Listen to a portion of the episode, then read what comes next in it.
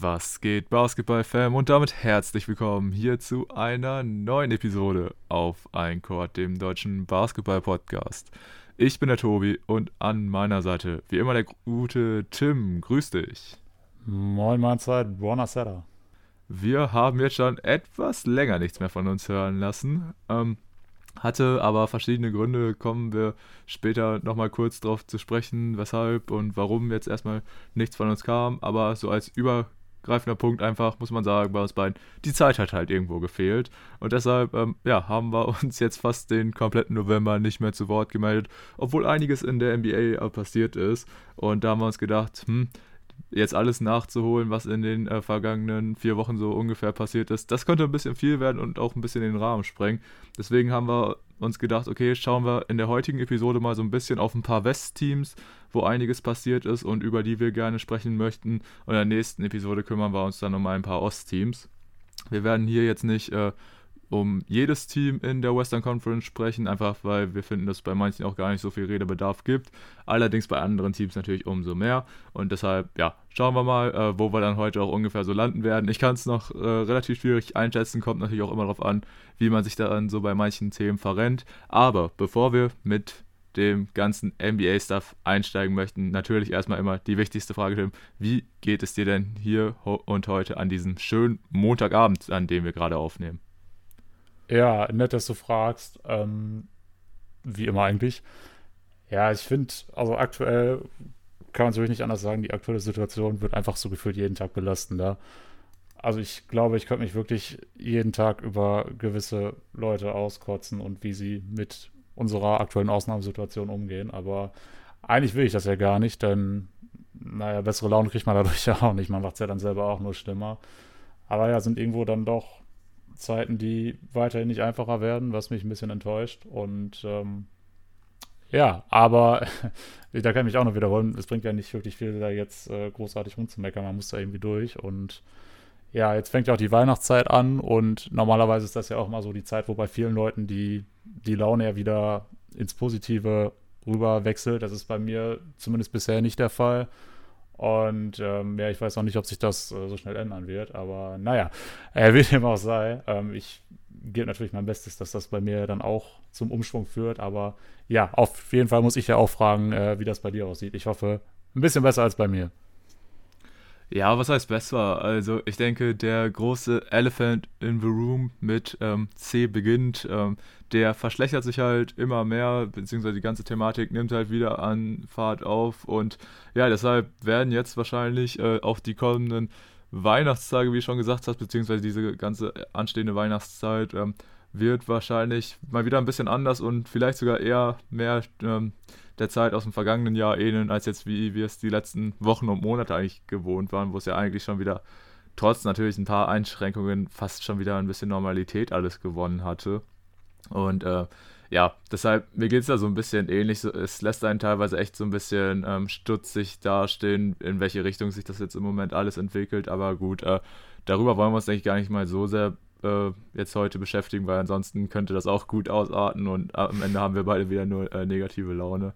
Aber ja, äh, wir hoffen einfach, euch geht es allen gut und dass ihr jetzt auch ähm, unbestartet diese dann doch auch wieder etwas stressige Zeit, die ja dann auch immer so ein bisschen vorab ansteht, äh, vor den Weihnachtstagen. Ich meine, es werden Geschenke gekauft und keine Ahnung, es muss noch auf der Arbeit alles schnell erledigt werden und so. Man kennt das ja so ein bisschen, dass da in dieser Vorweihnachtszeit dann auch noch so ein bisschen der Stress einkehrt und deshalb ja, wir haben ja auch schon gesagt, bei uns war es jetzt diesen Monat auch terminlich immer ein bisschen schwierig. Ich befürchte, oder wir müssen mal schauen, wie es dann jetzt äh, in den kommenden Wochen wird, wie es da so bei uns aussieht. Aber ja, oh, alles in allem, denke ich, kann man schon irgendwo sagen, ist man natürlich auch in erster Linie erstmal froh, dass sich äh, dieses Jahr so langsam dem Ende zuneigt. Und ja, alles in allem, denke ich, geht es mir dann doch den Umständen entsprechend auch ziemlich gut. Ich kann mich eigentlich nicht beklagen. Äh, ich bin wieder fit, äh, war zwischenzeitlich mal ein bisschen angeschlagen, hatte auch äh, jetzt in der Zwischenzeit zwischen der letzten Aufnahme und dieser meine ähm, Boosterimpfung bekommen. Auch die habe ich gut überstanden, äh, nachdem ich da halt auch ein, zwei Tage ein paar äh, Nebenwirkungen dann noch so ein bisschen hatte. Aber seitdem bin ich jetzt eigentlich auch wieder voll auf dem Dampfer und bin eigentlich, ja, jetzt dann auch ähm, guter Dinge, jetzt quasi den Rest des Jahres dann auch noch rumzubekommen, dass wir ja quasi einen Haken hinter ja, 2020 Volume 2 hinter machen können.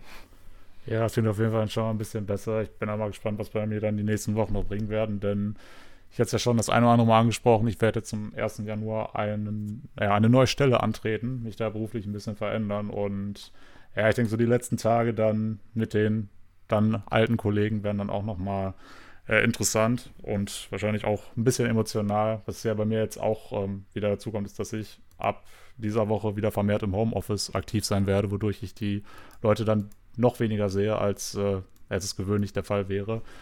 Aber äh, ja, auf das, was dann ab nächsten Jahr kommt, freue ich mich auch schon. Das äh, ist so aktuell so mein, mein Aufhänger, dann doch noch ein bisschen bessere Laune zu haben. Ähm, aber ja, ich denke, äh, genug, was das angeht. Ich denke, wenn du jetzt nichts mehr hast, dann können wir auch rein in den Basketball starten. Ja, können wir eigentlich machen. Ähm, da wäre jetzt dann meine Frage, Tim. Möchtest du äh, wie, oder wie möchtest du vorgehen? Möchtest du, dass wir uns eher von unten nach oben arbeiten oder möchten wir erstmal mit was Positiven anfangen und dann so ein bisschen langsam äh, uns eher den ähm, Teams äh, widmen, die ein bisschen weiter unten stehen? Welche Vorgehensweise würdest du da bevorzugen? Ja, wir haben uns ja eigentlich mal auf die Fahne geschrieben, dass wir im Idealfall immer mit einem Upper das Ganze wenden wollen. Deswegen würde ich sagen, äh, lasst uns doch mal mit was Negativem anfangen. Gut, dann handeln wir zuerst äh, ein wenig die Sorgenkinder ab, die es momentan in der Liga gibt. Und ja, da ist es natürlich besonders in der Western Conference das Team, welches ganz unten in der Conference steht. Und das sind eben die Houston Rockets. Wobei man da sagen muss, äh, wir nehmen das Ganze jetzt hier gerade am 29. November auf. Und ähm, hätten die Rocket oder hätten wir die Aufnahme vor zwei Tagen gemacht, äh, sehe es nochmal um einiges bitterer bei den Rockets aus, denn die konnten jetzt tatsächlich ihre letzten beiden Spiele gewinnen, sodass sie jetzt immerhin einen Rekord von 3 zu 16 aufzuweisen haben. Also immer noch extrem negativ. Aber wie gesagt, äh, geht man zwei Tage zurück, äh, wird da einfach immer noch nur ein mickriger Sieg zu 16 Niederlagen stehen. Von daher, ja, die Rockets jetzt quasi wieder ähm, ähm, ein Comeback am Starten. Nein, das ist natürlich ein bisschen übertrieben, aber ähm, natürlich auch die Rockets. Ja, wir haben alle gewusst, äh, was auf dieses Team zukommen wird, dass sie halt jetzt einfach sich mitten im Rebuild befinden und dass das keine einfache Saison, sag ich mal, für Rockets-Fans werden wird, weil man wird viele Spiele verlieren, man wird einfach darauf setzen, die jungen Spieler äh, entwickeln zu lassen und äh, ja, dass die da einfach ihre Erfahrungen sammeln, aber es dann phasenweise wirklich so schlimm aussah in den Spielen, dass man wirklich gar keine Chance hatte und wirklich gefühlt nicht wettbewerbsfähig war gegen andere Teams.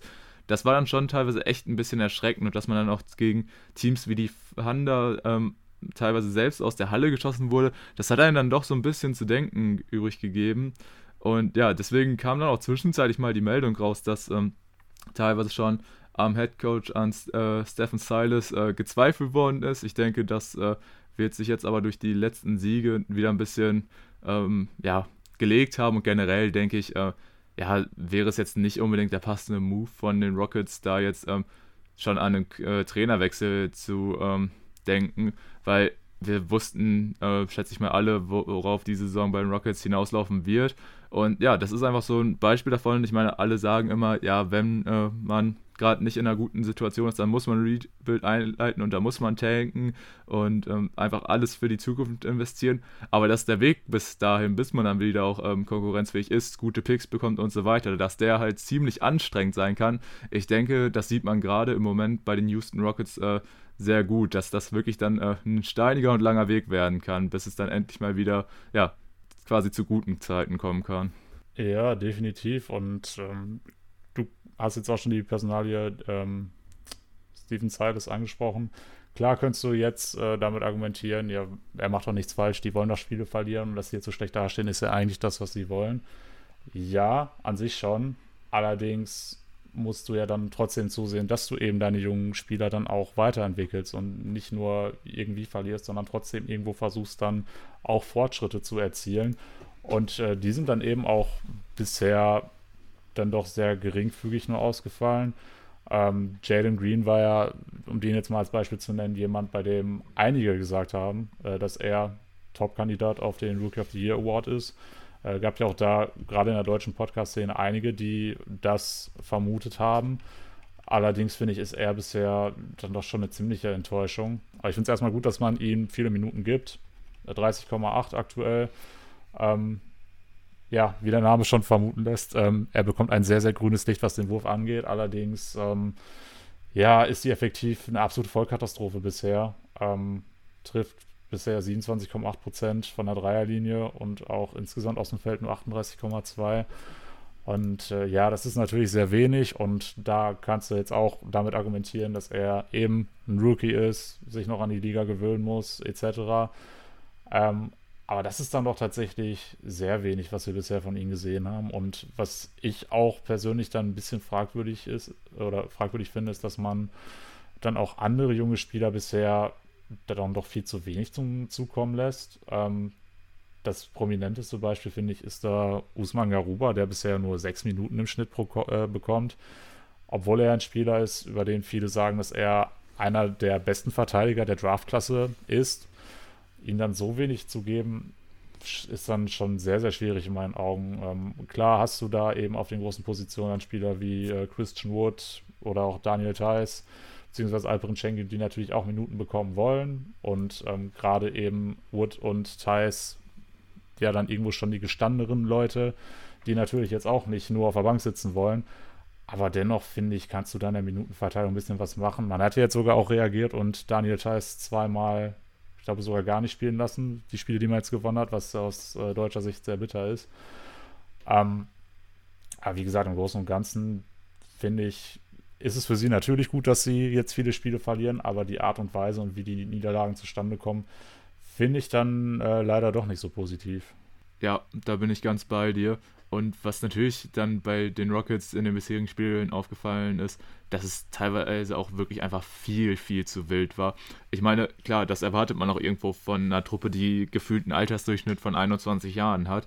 Aber was man natürlich besonders ähm, gemerkt hat, dass da ähm, im Backcourt einfach keine Struktur drin war. Natürlich, du hast mit Kevin Porter Jr. und eben Jalen Green da die interessantesten Spieler ähm, in deinen Reihen und natürlich willst du die auch ähm, laufen lassen, den Minuten geben, aber halt so dieser nominelle äh, primäre Playmaker, der sind halt die beiden nicht, auch wenn Kevin Porter Jr. da immer mal gute Ansätze schon gezeigt hat, das äh, ja, merkt man dann schon, dass da wirklich dieser ähm, ja, typische Playmaker in dem Sinne nicht da ist und dass es deswegen dann auch phasenweise bei den Rockets extrem wild äh, zuläuft. Werfen ja auch mit den meisten Turnovern der Liga um sich.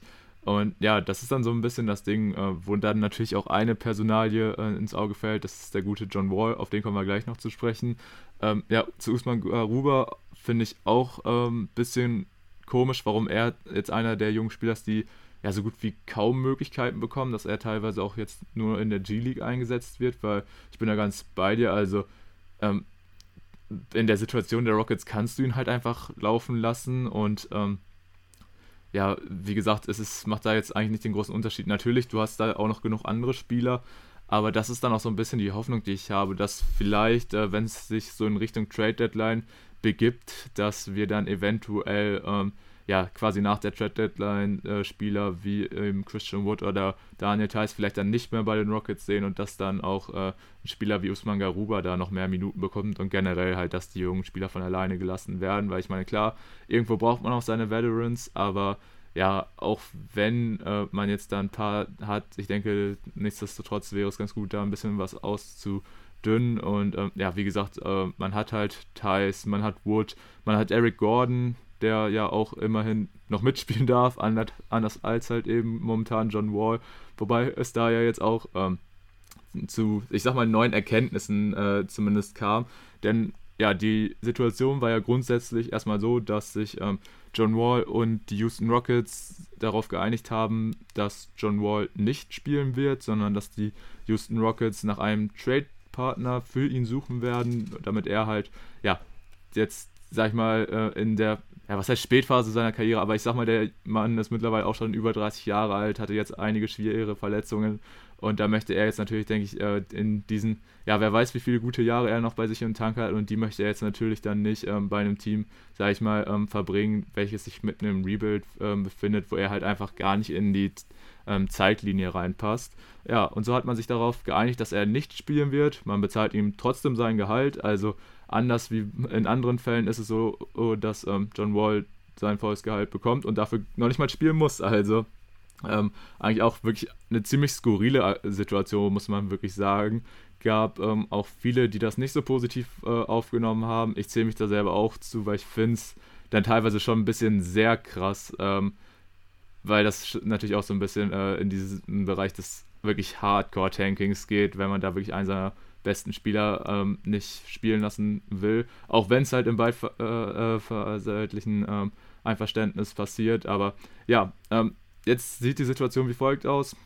Die Rockets haben keinen Trade-Partner für John Wall gefunden, was natürlich an seinem extrem fetten Vertrag ähm, liegt. Ich meine, der gute Mann kriegt, glaube ich, in den nächsten zwei Jahren noch knapp 100 Millionen US-Dollar, ein bisschen weniger. Und ähm, ja, jetzt ist natürlich die Situation so, dass ähm, kein Team für ihn traden wollte. Und ähm, ja, jetzt sieht es halt so aus, ähm, dass, oder es sieht auch, denke ich, so aus, dass da kein Trade mehr passieren wird. Und jetzt ist natürlich die Frage, wie geht es da weiter? Ähm, John Wall kann sich ja jetzt auch nicht gerade ins Schaufenster spielen, wenn er keine Minuten bei den Rockets bekommt. Und ja, da wurde jetzt ähm, schon ein bisschen spekuliert bezüglich Thema Buyout, aber da bin ich auch ganz ehrlich, ich glaube nicht unbedingt, dass das passieren wird, weil es da einfach um so viel Geld gehen wird. Ich glaube, so viel wird John Wall den Rockets gar nicht wiedergeben können, beziehungsweise es auch nicht wollen, dass man sich da auf eine vorzeitige Vertragsauflösung einigt. Und deswegen, ähm, ja, wollte er jetzt wohl auch beim Team ähm, vorstellig werden und sagen, und hat darum gebeten, wieder beim Team mit trainieren und spielen zu dürfen.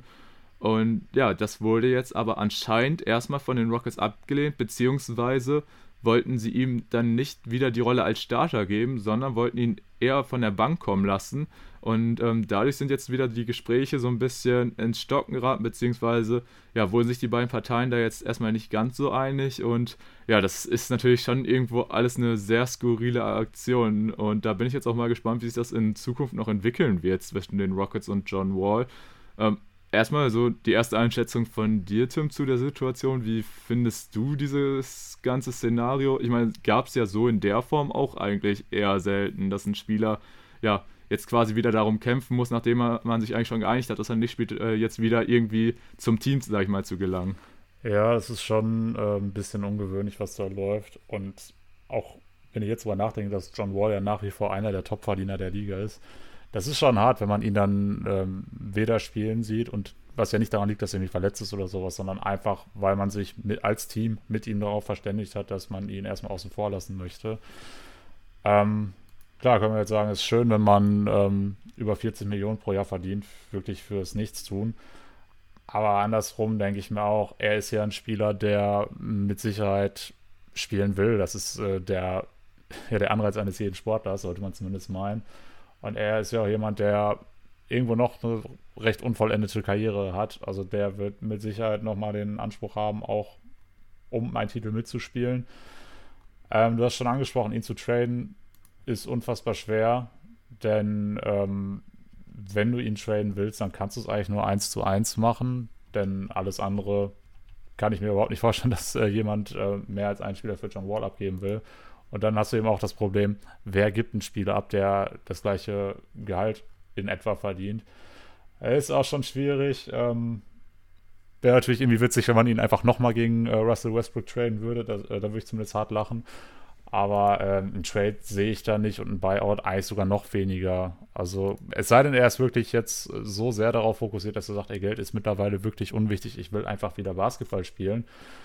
Ähm, aber da ist so viel Geld in der Pipeline, auf das er einfach nicht verzichten muss. Er ist ja nicht zu gezwungen. Er kann das jetzt einfach sich äh, ja, zustecken lassen und gut ist. Das ist schon wirklich äh, schwierig einzuschätzen, was da passieren wird. Also, naja, ist natürlich dann jetzt auch so die Sache, das Team signalisiert, ey, Mensch, wir, du kannst von uns aus äh, gerne wieder zum Team stoßen und auch wieder Minuten sammeln. Ähm, wenn er dann aber die Chance einfach direkt ablehnt und sagt, nee, äh, ich will aber keine Bankrolle, ist dann natürlich auch nicht einfacher. Ähm, den Ansatz von den Rockets in dem Fall verstehe ich, dass man wirklich sagen will, wir wollen ähm, möglichst viel ähm, unsere Jungs Kevin Porter Jr. und Jalen Green zusammen spielen lassen äh, damit er eben was wachsen kann für die Zukunft. Ähm, dass man dann sagt, nee, wir nehmen jetzt nicht einen von beiden raus, damit John Wall starten kann, finde ich verständlich. Äh, dass er jetzt allerdings auch sagt, ja, ich bin ein mehrfacher All-Star, ich äh, habe einen dicken Gehaltscheck, ich sehe das nicht ein, von der Bank zu kommen. Ja, in, in einer gewissen Weise kann ich es auch verstehen, aber ich bin der Meinung, dass das jetzt nicht sein Ansatz sein sollte. Er sollte zusehen, dass er, er eine Möglichkeit findet, aus Houston wegzukommen. Ähm, wie du auch schon gesagt hast, er ist jetzt einfach in einem Alter, in dem man nicht bei einem Tanking-Team spielen sollte. Und er hat, denke ich, auch noch äh, genug im Tank, um bei einem ähm, guten Team Starter zu sein. Und ja, deshalb äh, finde ich, sollte er vielleicht auch ein bisschen äh, zurückstecken und einfach auch selber aktiv dazu beitragen, dass er eben aus Houston rauskommen kann. Und das tut er momentan absolut nicht. Ja, und das ist jetzt besonders gerade ein bisschen verwunderlich, da sich ja auch mit ähm, Jalen Green halt einfach einer der beiden jungen Guards, sag ich mal, verletzt hat und da jetzt quasi dieser Spot auch frei gewesen wäre. Und ich hätte jetzt zumindest erwartet, dass man sich zumindest darauf einigt, so hier kommen, Jalen Green wird ungefähr eine Woche ausfallen, du darfst auf jeden Fall erstmal starten und dann schauen wir erstmal, wie es läuft.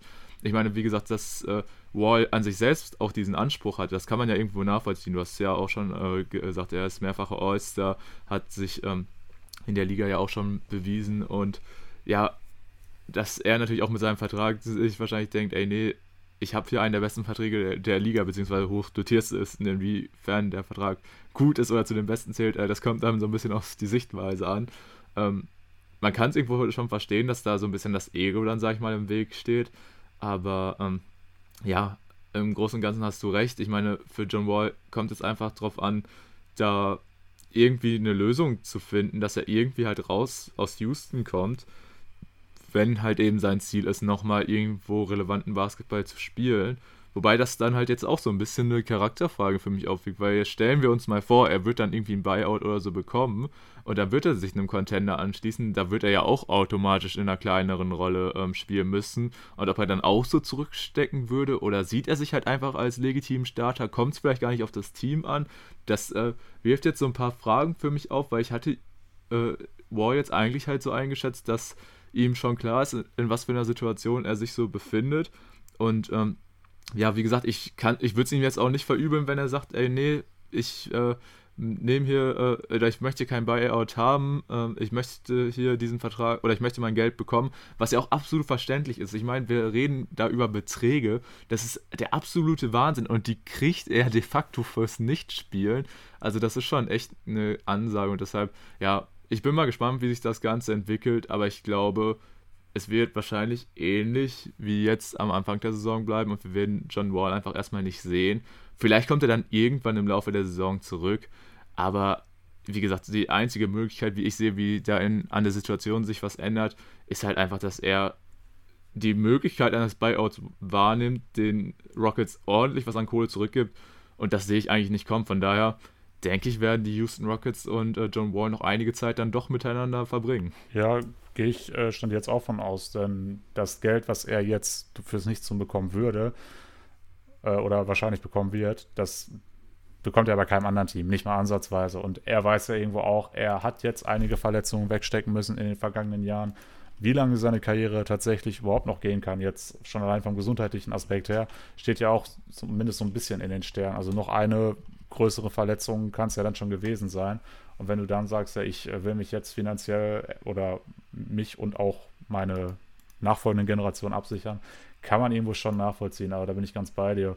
Und ähm, deswegen gehe ich auch davon aus, dass wir erstmal noch die Situation weiterhin so vorführen werden, wie sie aktuell ist. Und zwar, dass John Wall bei den Houston Rockets äh, unter Vertrag steht, aber eben keine Minuten sieht.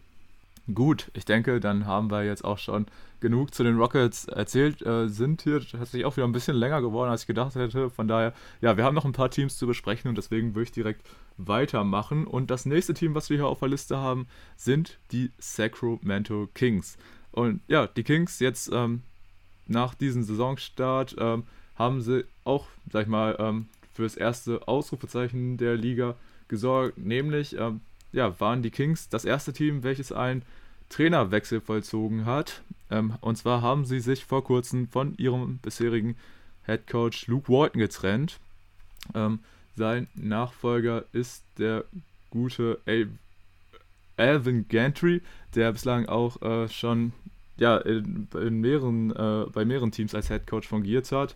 Und ja, alles in allem war jetzt diese ganze Situation rund um Walton bei den Kings halt einfach schon eigentlich über mehrere Jahre jetzt komisch. Und ja, dass sie sich jetzt halt diesen Zeitpunkt ähm, für die Entlassung ausgesucht haben, war dann doch schon irgendwo komisch. Weil ich sag mal, also Unruhe gab es bei den Kings ja jetzt schon häufiger, einfach weil irgendwo Druck da ist, dass Team hat, oder beziehungsweise das ganze Franchise, hat halt eine extrem lange Durchstrecke, waren jetzt seit 15 Jahren nicht in den Playoffs und da ist halt einfach irgendwo so ein gewisser Druck, dass man jetzt endlich diese Serie brechen möchte und einfach zumindest mal wieder in die Playoffs kommen möchte. Es geht gar nicht darum, irgendwie großen Contender so zu sein, sondern einfach halt, wie gesagt, diese absolute Playoff-Durchstrecke zu beenden. Und ja, aber irgendwie mit diesem bisherigen Kader war es immer irgendwo schwierig. Die Kings waren irgendwo im Mittelmaß gefangen und ja, jetzt war halt die Situation so, dass man sich nach ja, 17 Spielen dazu entschieden hat, sich von Luke Walton zu trennen, nachdem man mit einer Bilanz von 6 zu 11 mal wieder ziemlich negativ dastand. Und ja, ich sag mal, so irgendwo kann man es natürlich verstehen, dass es da jetzt zu einer Veränderung gekommen ist. Und da ist nun mal der Head Coach jemanden, äh, derjenige, den man da wahrscheinlich nochmal ein bisschen einfacher austauschen kann, beziehungsweise dass man sich da die größte Veränderung erhofft. Was allerdings schon irgendwo komisch ist, ist halt eben der Zeitpunkt, dass sie ihn jetzt so früh in der Regular Season dann doch schon entlassen. Wie gesagt, nach 17 gespielten Spielen zu dem Zeitpunkt. Weil da muss man sich natürlich die Frage stellen, wieso hat man das Ganze nicht schon nach der letzten Saison gemacht, äh, sondern hat sich dazu entschieden, halt ähm, die Vorbereitung dann wieder mit demselben Trainer zu beginnen und da halt jetzt quasi mitten in der Saison so Notwechsel zu vollziehen. Äh, das ist auf jeden Fall auch wieder so ein Move der Kings, wo man sich so fragt, hm, ist das so von langer Hand geplant gewesen oder ist das eher wieder so ein Panic-Move, in den die Kings hier verfallen? Ähm, wäre auch direkt mal die Frage, die ich dir stellen würde, Tim. Wie findest du diesen Move jetzt von den Kings, da äh, mit Luke Walton eben den bisherigen Head Coach zu feuern? Und denkst du, dass es jetzt unter einem neuen Coach wieder besser laufen wird für die Kings? Ja, mein erster Gedanke war, das ist schon wirklich mal wieder ein Kings-Move einfach. Denn du hast jetzt Luke Walton zwei Jahre beschäftigt. Zwei Jahre, die ja nicht so verliefen, wie man sich das gewünscht hätte. Er hatte zweimal eine Bilanz von 31 zu 41, also zweimal dann doch recht deutlich negativ und auch zweimal recht weit weg von den Playoffs, was ja, wie du es auch schon angesprochen hattest, das Ziel ist, was man jetzt seit vielen Jahren nicht erreichen konnte. Und äh, ja, wenn man doch wirklich so unzufrieden mit ihm ist, dann hätte man ihn, ihn bereits im Sommer austauschen können. Man hat sich dazu jetzt entschieden, mit ihm in die Saison zu gehen, was äh, ja sich auch nicht ausgezahlt hat. Und obwohl ich der Meinung bin, dass Luke Walton jetzt wirklich bei weitem nicht der beste Coach ist, ich habe gerade angesprochen, was er bei den äh, Kings geleistet hat. Äh, das war nicht so erfolgreich. Was er davor bei den, äh, bei den Lakers gezeigt hat, ging in eine ähnliche Richtung. Also da hat er auch nie eine positive Bilanz erreichen können. Was man ihm immer so ein bisschen äh, ja zugute kommen lassen hat, war eben seine Zeit als Interimscoach bei den Warriors, als äh, Steve Kerr mal krankheitsbedingt einige Zeit ausgefallen war. Da hatte er einen Rekord von 39 zu 4. Äh, allerdings war, waren das auch die Warriors, die am Ende 73-9 standen und das beste Regular Season Team aller Zeiten waren. Das jetzt, wie hoch man das jetzt hängen darf, ist dann die andere Frage. Also, ja, was ich damit sagen will, ist, dass Luke Walton für mich jetzt nie den Eindruck gemacht hat, als wäre er ein, ein Coach, der ein Team sonderlich viel besser macht. Aber ich glaube, ähm, das macht jetzt in der aktuellen Saison gar nicht mal so den ganz großen Unterschied, wer dann da Head Coach ist, denn die Kaderzusammenstellung von dem Team finde ich ist eigentlich eher das größere Problem. Wenn man sich das anguckt, dann hat man ganz viele Guards, einige Center und einen Harrison Barnes. Und bei der Zusammenstellung weiß ich wirklich nicht, wie du damit in die Playoffs kommen willst. Also ich finde, das ist einfach überhaupt nicht ausgewogen. Dann äh, siehst du teilweise auch, wie ähm, De'Aaron Fox und Davian Mitchell zusammen auf dem Feld stehen und wo ich sagen muss, also offensiv finde ich, haben die ja dann doch ein recht ähnliches äh, Skillset. Natürlich nicht so ausgeprägt in den äh, Stärken, ganz klar, aber so vom Spielertyp her sind sie offensiv dann doch sehr ähnlich. Und das finde ich passt dann einfach nicht so gut zusammen. Das ist ein, ein schwieriges Line-up dann, wenn beide zusammen auf dem Feld stehen. Ja, und ansonsten hast du dann eben auch teilweise dann Lineups, wo du dann mit drei Guard spielst. Da hast du ja noch Halliburton und auch ähm, Buddy Hield, die du dann mit den beiden Erstgenannten kombinieren kannst. Und ja, drei Guard Lineups bin ich auch nie der allergrößte Freund von. Das ist dann auch immer nicht so einfach. Dann hast du auch ganz viele Center, wo jetzt auch keiner oder jetzt gut, klar, äh, Rashawn Holmes möchte ich da ein bisschen ausklammern, aber alle anderen, die du dahinter hast, das sind auch jetzt nicht unbedingt die Spieler, wo ich sage, ja, er ist total toll, wenn du die als Backups dahinter hast. Und Marvin Beckley hast du da irgendwie auch noch rumturmen, bei dem du nicht weißt, was kann aus dem überhaupt noch werden. Also es ist einfach sehr schwierig in der Zusammenstellung und ähm, ja, dass Luke Walton dann jetzt letztendlich derjenige ist, der den Kopf dafür hinhalten muss, finde ich auch dann ein bisschen schwierig und ähm, ja, alles in allem hätte ich es dann für alle Seiten besser gefunden, wenn man bereits im Sommer gesagt hätte, wir gehen jetzt mit einem anderen Coach ran. Man hat sich jetzt äh, erstmal für Alvin Gentry entschieden, aber was man da hört, ist ja auch, dass er erstmal nur vorübergehend diesen Posten einnehmen soll. Ähm, ich hatte jetzt was gelesen, dass er jetzt auch einen Assistant hat, auf dem man eigentlich eher scharf ist, dass man ihm das langfristig in äh, die Hände gibt. Ich habe jetzt allerdings seinen äh, Namen gerade nicht parat. Ähm, Doug Christie. Ja, danke schön. Genau, den habe ich gesucht. Ähm, kann natürlich sein, dass man dann auch zeitnah sagt, dass er jetzt ähm, da mehr Verantwortung übernimmt. Aber wie gesagt, mit dem Kader, den du da aktuell zusammengestellt hast, glaube ich, äh, gibt es da nicht viele Coaches, die da überhaupt sonderlich viel mitreißen können. Vor allem, wenn es dann Richtung Playoffs gehen soll. Ja, das stimmt. Und da muss ich sagen, finde ich es dann doch erstmal noch gut, dass sie jetzt nicht sofort einen, äh, jemanden wie Christy genommen haben und gesagt haben, hier, okay, dann äh, versuch du mal dein Glück, weil das ist dann, glaube ich, auch wieder so ein Ding, da, da, kannst du dich dann als, sag ich mal, neuer Coach relativ schnell dann auch dran verbrennen.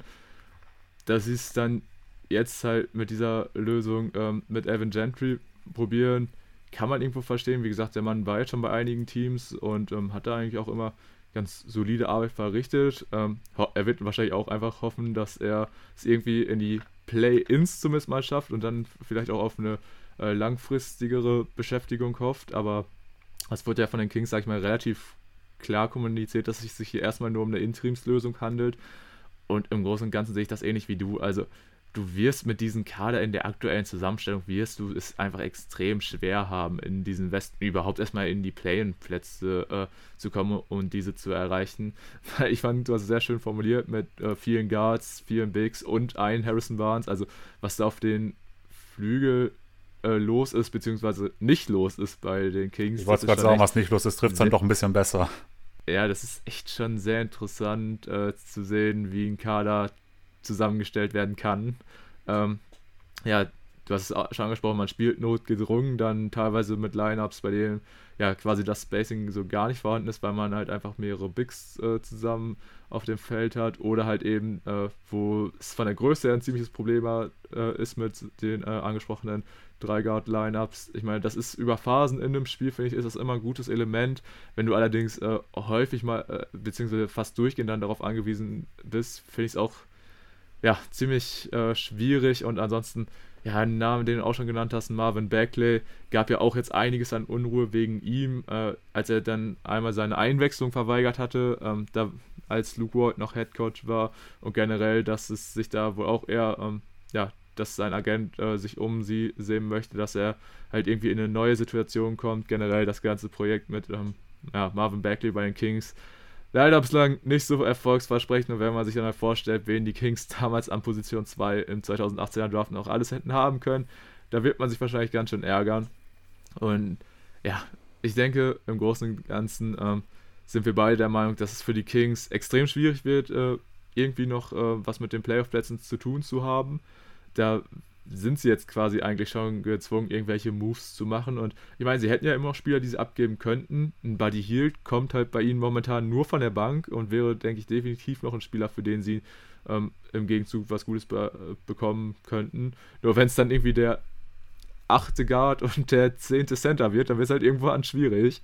Ähm, nee, deshalb bin ich mal gespannt, was da ähm, ja, das Front Office der Kings noch für weitere Entscheidungen fällen wird. Aber ja, wie jetzt diese ganze Situation wieder mit Walton, das ist, hat für mich wieder irgendwie so viel zu überhastet gewirkt, beziehungsweise einfach nicht gut durchdacht. Und deswegen habe ich da meine Zweifel, dass äh, die Kings jetzt dann auch hin zur Trade Deadline und ähm, ja, generell, wenn es dann um zukünftige Personalentscheidungen gibt, ob die Kings da ähm, ja, wieder eine gute Figur abgeben werden oder eher wie bislang eine unglückliche. Ja, sehe ich ganz ähnlich. Und ähm, wenn ich einen Wunsch für die Trading Deadline hätte, dann wäre es, dass man Harrison Barnes tradet und im Gegenzug einen Point Guard und einen Center erhält. Völlig egal, wer das dann ist, aber das wäre, das würde das Ganze dann einfach komplett abrunden und äh, dann würde ich mir wahrscheinlich sogar ein Kings-Trikot kaufen. Sehr schön. Ja. Also das ist doch mal ein Wort. Statement. Also wenn das passiert, dann ähm, machen wir das. Oder machst du das auf jeden Fall. Und wahrscheinlich wird es dir dann so gehen wie den einen Kings-Fan gegen die Jazz, der einfach mal Frontcourt sitzt und aufs Spielfeld gekotzt hat. Ähm, ja, fasst, glaube ich, bislang die Kings-Saison ziemlich gut zusammen. Von daher, äh, lass uns das Thema auch abhaken und äh, rüber zum nächsten Team gehen, außer du möchtest dich jetzt auch noch über die Kings auskotzen. Äh, nee, ich denke, das habe ich bereits getan. Gut, alles klar. Dann würde ich sagen, um ein bisschen, ja, dich wieder zu beschwichtigen, nachdem wir ja dann doch jetzt über die Kings gesprochen haben, äh, würde ich sagen, lass uns doch über dein Lieblingsteam reden, Tim. Lass uns nochmal den Blick rüber zu den Denver Nuggets werfen. Über die haben wir ja auch schon in der letzten Episode ein bisschen ausführlicher gesprochen. Allerdings ist in der Zwischenzeit ja auch wieder einiges passiert. Ähm, fing erstmal an mit einem Fall, beziehungsweise das wollte ich auch nochmal kurz aufgreifen, weil gefühlt ist es schon wieder ewig her aber äh, war tatsächlich auch erst nach unserer letzten Aufnahme, und zwar dieses ganze Thema rund um ähm, Nikola Jokic gegen, boah, ich weiß jetzt gar nicht, Markeith Morris müsste das gewesen sein, äh, von den Miami Heat, die da ja aneinander geraten sind, beziehungsweise, ja, ihr werdet alle die Situation gesehen haben. Ähm, Morris begeht ein dummes und unnötiges Foul an Jokic, äh, springt ihn da von der Seite rein und ja, Jokic verliert danach die Nerven äh, stößt ihn von hinten um, rammt ihn zu Boden. Alles unschöne Szenen. Jokic daraufhin auch ähm, von der Liga für ein Spiel gesperrt worden. M äh, Morris fällt seitdem verletzt aus. Und dann wurde das total aufgebauscht mit den Brüdern von Jokic und den äh, Bruder von Morris. Und irgendwie finde ich, äh, wurde da so ein mediales, aufmerksames äh, äh, Tantaram drum gemacht. Und im Endeffekt denke ich, ja, ist natürlich jetzt erstmal natürlich bitter für Morris, dass er dann noch ausfällt, aber Jokic wird es wahrscheinlich in der Zwischenzeit auch total vergessen haben oder wahrscheinlich war es für ihn schon danach äh, vergessen. Ähm, das war jetzt so ein bisschen, wo die Nuggets dann so ein bisschen, sag ich mal, negativer im Fokus standen oder überhaupt halt für Schlagzeilen gesorgt haben. Und ähm, ja, normalerweise ja die Nuggets jetzt so ein Team, was nicht häufig in, oder nicht immer in den Schlagzeilen steht, allerdings dann doch wahrscheinlich ein bisschen häufiger als ihnen lieb war. Denn ja, was dann noch bei den Nuggets passiert ist, dass einfach extremes Verletzungspech bei den Nuggets eingekehrt ist. Denn nicht nur musste auch ein Jokic dann ähm, zwischenzeitlich jetzt ein, einige Spiele aussetzen, da er Probleme am Handgelenk hatte. Äh, das wird für die Nuggets noch eher ein geringes Problem gewesen sein mit so, mit so einer kleinen Verletzung. Denn es kam noch raus, dass zwei Spieler sich auch nochmal ja, sehr langfristig verletzt haben. Und zwar ist es zum einen der gute Michael Porter Jr., der erneut Probleme am Rücken hat. Und ja, wir wissen es alle, Michael Porter Jr. hat da eben eine gewisse Vorgeschichte. Und das ist natürlich echt sehr bitter für die Nuggets, besonders wenn man bedenkt, dass ähm, Porter Jr. erst in der Offseason ja, seine Max-Extension unterschrieben hat und da ab der kommenden Saison halt dann auch zu Maximalbezügen spielen wird und man einfach gar nicht weiß, in welchen Zustand er zurückkommen wird, einfach weil er jetzt wieder so ein Problem am Rücken hat, der halt schon vorgeschädigt ist. Deshalb das ist auf jeden Fall eine sehr bittere Verletzung und Neuigkeit ähm, von den Nuggets. Und dann wurde es halt leider nicht besser. Ich meine, man hat auch Jamal Murray, der ja schon mit einem Kreuzbandriss langfristig ausfällt. Und dann ähm, hat sich jetzt auch noch mit PJ Dozier ein weiterer ja, Rollenspieler, äh, der aber auch schon für einige gute Momente gesorgt hat in der Saison, hat sich dann ebenfalls noch das Kreuzband gerissen. Also auch noch ein weiterer langfristiger Ausfall für Denver. Und ja, da ist natürlich erstmal meine erste Frage an dich, Tim. Ähm, wie ist das so als Fan? Äh, wie, wenn beim Lieblingsteam einfach wirklich gefühlt jeder Spieler plötzlich verletzt ist und dann auch äh, phasenweise dann wirklich so lange raus sein wird. Ich meine, wie lässt sich das jetzt überhaupt auf die aktuelle Situation der Nuggets blicken und dann natürlich auch auf die langfristige äh, Ausgangslage? Ja, weißt du, da reden wir gerade noch über die Kings und dann äh, leitest du über, dass ich jetzt ja so einen kleinen Upper erfahren könnte, dadurch, dass wir jetzt über mein Lieblingsteam sprechen. Aber naja, es macht gerade nicht ganz so viel Spaß, über die Nuggets zu reden. Ähm, ja, zu den Verletzungen gut klar, dass äh, Jamal Murray die komplette Regular Season verpassen wird oder zumindest einen sehr, sehr großen Teil. Wussten wir ja. Dennoch haben wir alle irgendwo dann doch vermutet, dass es nicht ganz so schwer ins Gewicht fallen wird, zumindest nicht für die Regular Season, ähm, da wir ja auch im letzten Jahr schon gesehen haben, dass es auch ohne ihn ganz gut funktionieren kann. Ähm, also das, da konnte man ja erstmal mit leben. Ähm, dann kam ja die ähm, Verletzung jetzt von Michael Porter Jr., die natürlich sehr bitter ist, eben auch durch die äh, Vertragsverlängerung, mit der man theoretisch ja noch hätte ein Jahr warten können. Ähm, da gab es jetzt auch vorhin noch eine News zu, ich weiß nicht, ob du das schon gesehen hattest. Ähm, es wurde jetzt bekannt, dass er sich operieren lassen muss. Das wäre auch noch so ein bisschen fraglich. Ähm, und man geht davon aus, dass er sich aber komplett erholen wird. Also sprich, wenn er zurückkommt, dann äh, tatsächlich ohne Einschränkung und man soll von ihm auch wieder, zumindest in der Theorie, das sehen können, was wir bisher von ihm gesehen haben. Ähm, also sprich, was wir letzte Saison gesehen haben, dieses Jahr war ja schon die ganze Zeit immer diese Verletzung immer so ein bisschen ähm, am Mitschwingen. Äh, da bin ich allerdings noch so ein bisschen zweifelhaft, ob man das tatsächlich jetzt schon so sagen kann. Ähm, eben vor allem bedingt durch seine Vorgeschichte. Und ja, äh, wenn dann dein zweit- und dein drittbester Spieler ausfallen, sehr bitter. Wenn du dann immer noch den MVP in deinem Team hast, dann okay, gut, immerhin. Dass er natürlich jetzt auch noch mehrere Spiele verpassen musste, ist da natürlich die Vollkatastrophe. Man hat jetzt auch sechs Spiele in Folge verloren, obwohl man davor ja noch recht gut dastand, auch sogar in den Spielen, in denen dann auch ein Potter Jr. ausgefallen ist. Aber wenn dann deine drei besten Spieler fehlen, ja, was willst du dann großartig machen? Da geht da nicht sonderlich viel. Ähm, jetzt kannst du natürlich dann trotzdem den Ansatz wählen, dass du sagst, ich versuche trotzdem irgendwo das Positive daraus zu ziehen. Ähm, was man dann natürlich immer machen kann, wenn man als Team in so einer Situation ist, ist dann eben, dass man ja vermehrt auf dein junges Personal setzt. Und da gab es dann eben auch so zwei Spieler, die da eigentlich ja sehr gut hätten von profitieren können. In zum einen PJ Doja, den du angesprochen hast, der jetzt blöderweise auch vermutlich die komplette Regular Season ausfallen wird. Und auch ein äh, Bones Highland hat jetzt mehrere Spiele äh, leider aussetzen müssen. Und das sind dann eben zwei Spieler, die wirklich davon hätten profitieren können, von dem Verletzungspech. Ähm, aber leider konnte man auch das nicht nutzen. Also alles in allem tatsächlich sehr äh, belastend aktuell für alle, die es irgendwie mit den Nuggets halten. Ähm, ja. Äh, Bones Island wird jetzt vermutlich ähm, sehr zeitnah zurückkehren, genauso wie Jokic. Also sind jetzt beide für das Spiel heute Nacht gegen die Miami Heat ähm, questionable. Also da wird es wahrscheinlich dann spätestens nächste Woche dann auch ein Comeback geben.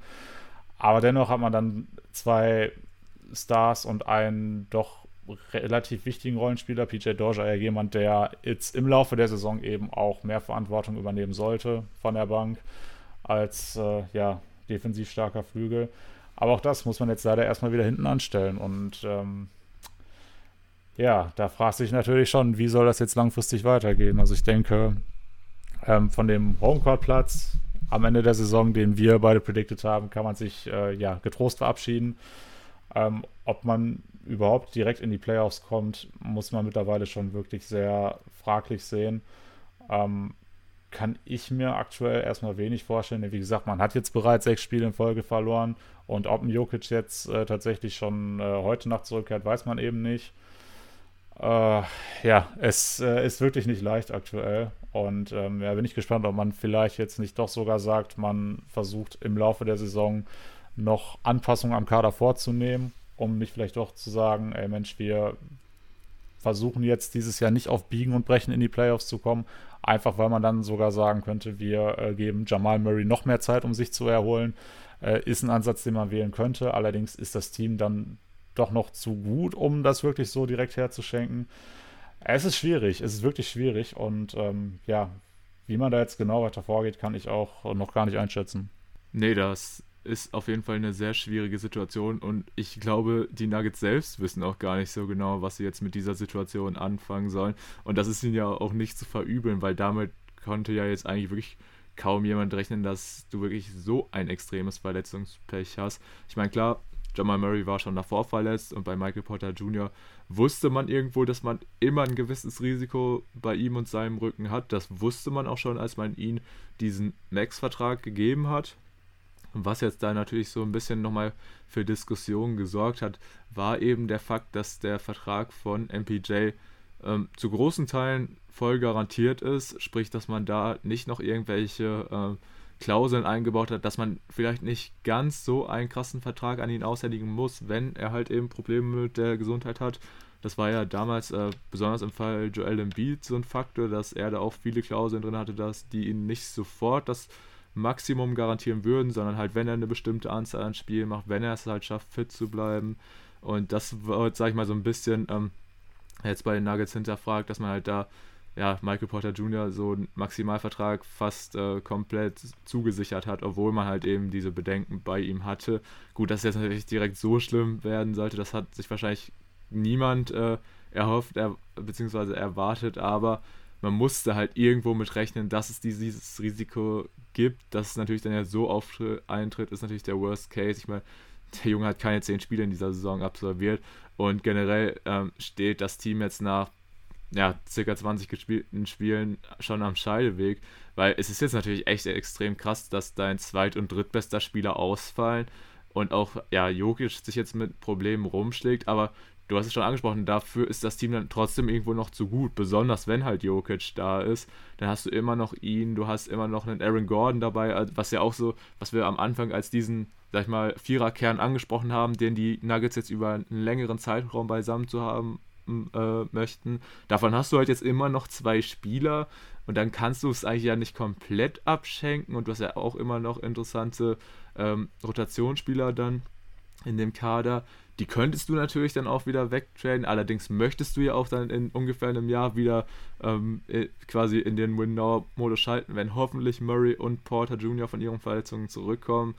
Deshalb, also es ist ganz schwierig für die Nuggets, weil selbst wenn sie jetzt sagen wollen, okay, wir nutzen dieses Jahr dann, um uns zu erholen, ähm, Siege sind uns jetzt nicht so wichtig, beziehungsweise dass wir äh, auf Biegen und Brechen die Playoffs wollen, aber halt dann, um irgendwie wirklich die Saison total abzuschenken und irgendwie vielleicht noch auf einen guten Pick oder so in den nächsten Draft zu gehen, dafür sind sie dann auch wieder viel zu gut, ne, wenn man das so mit diesen ganz unteren Teams vergleicht.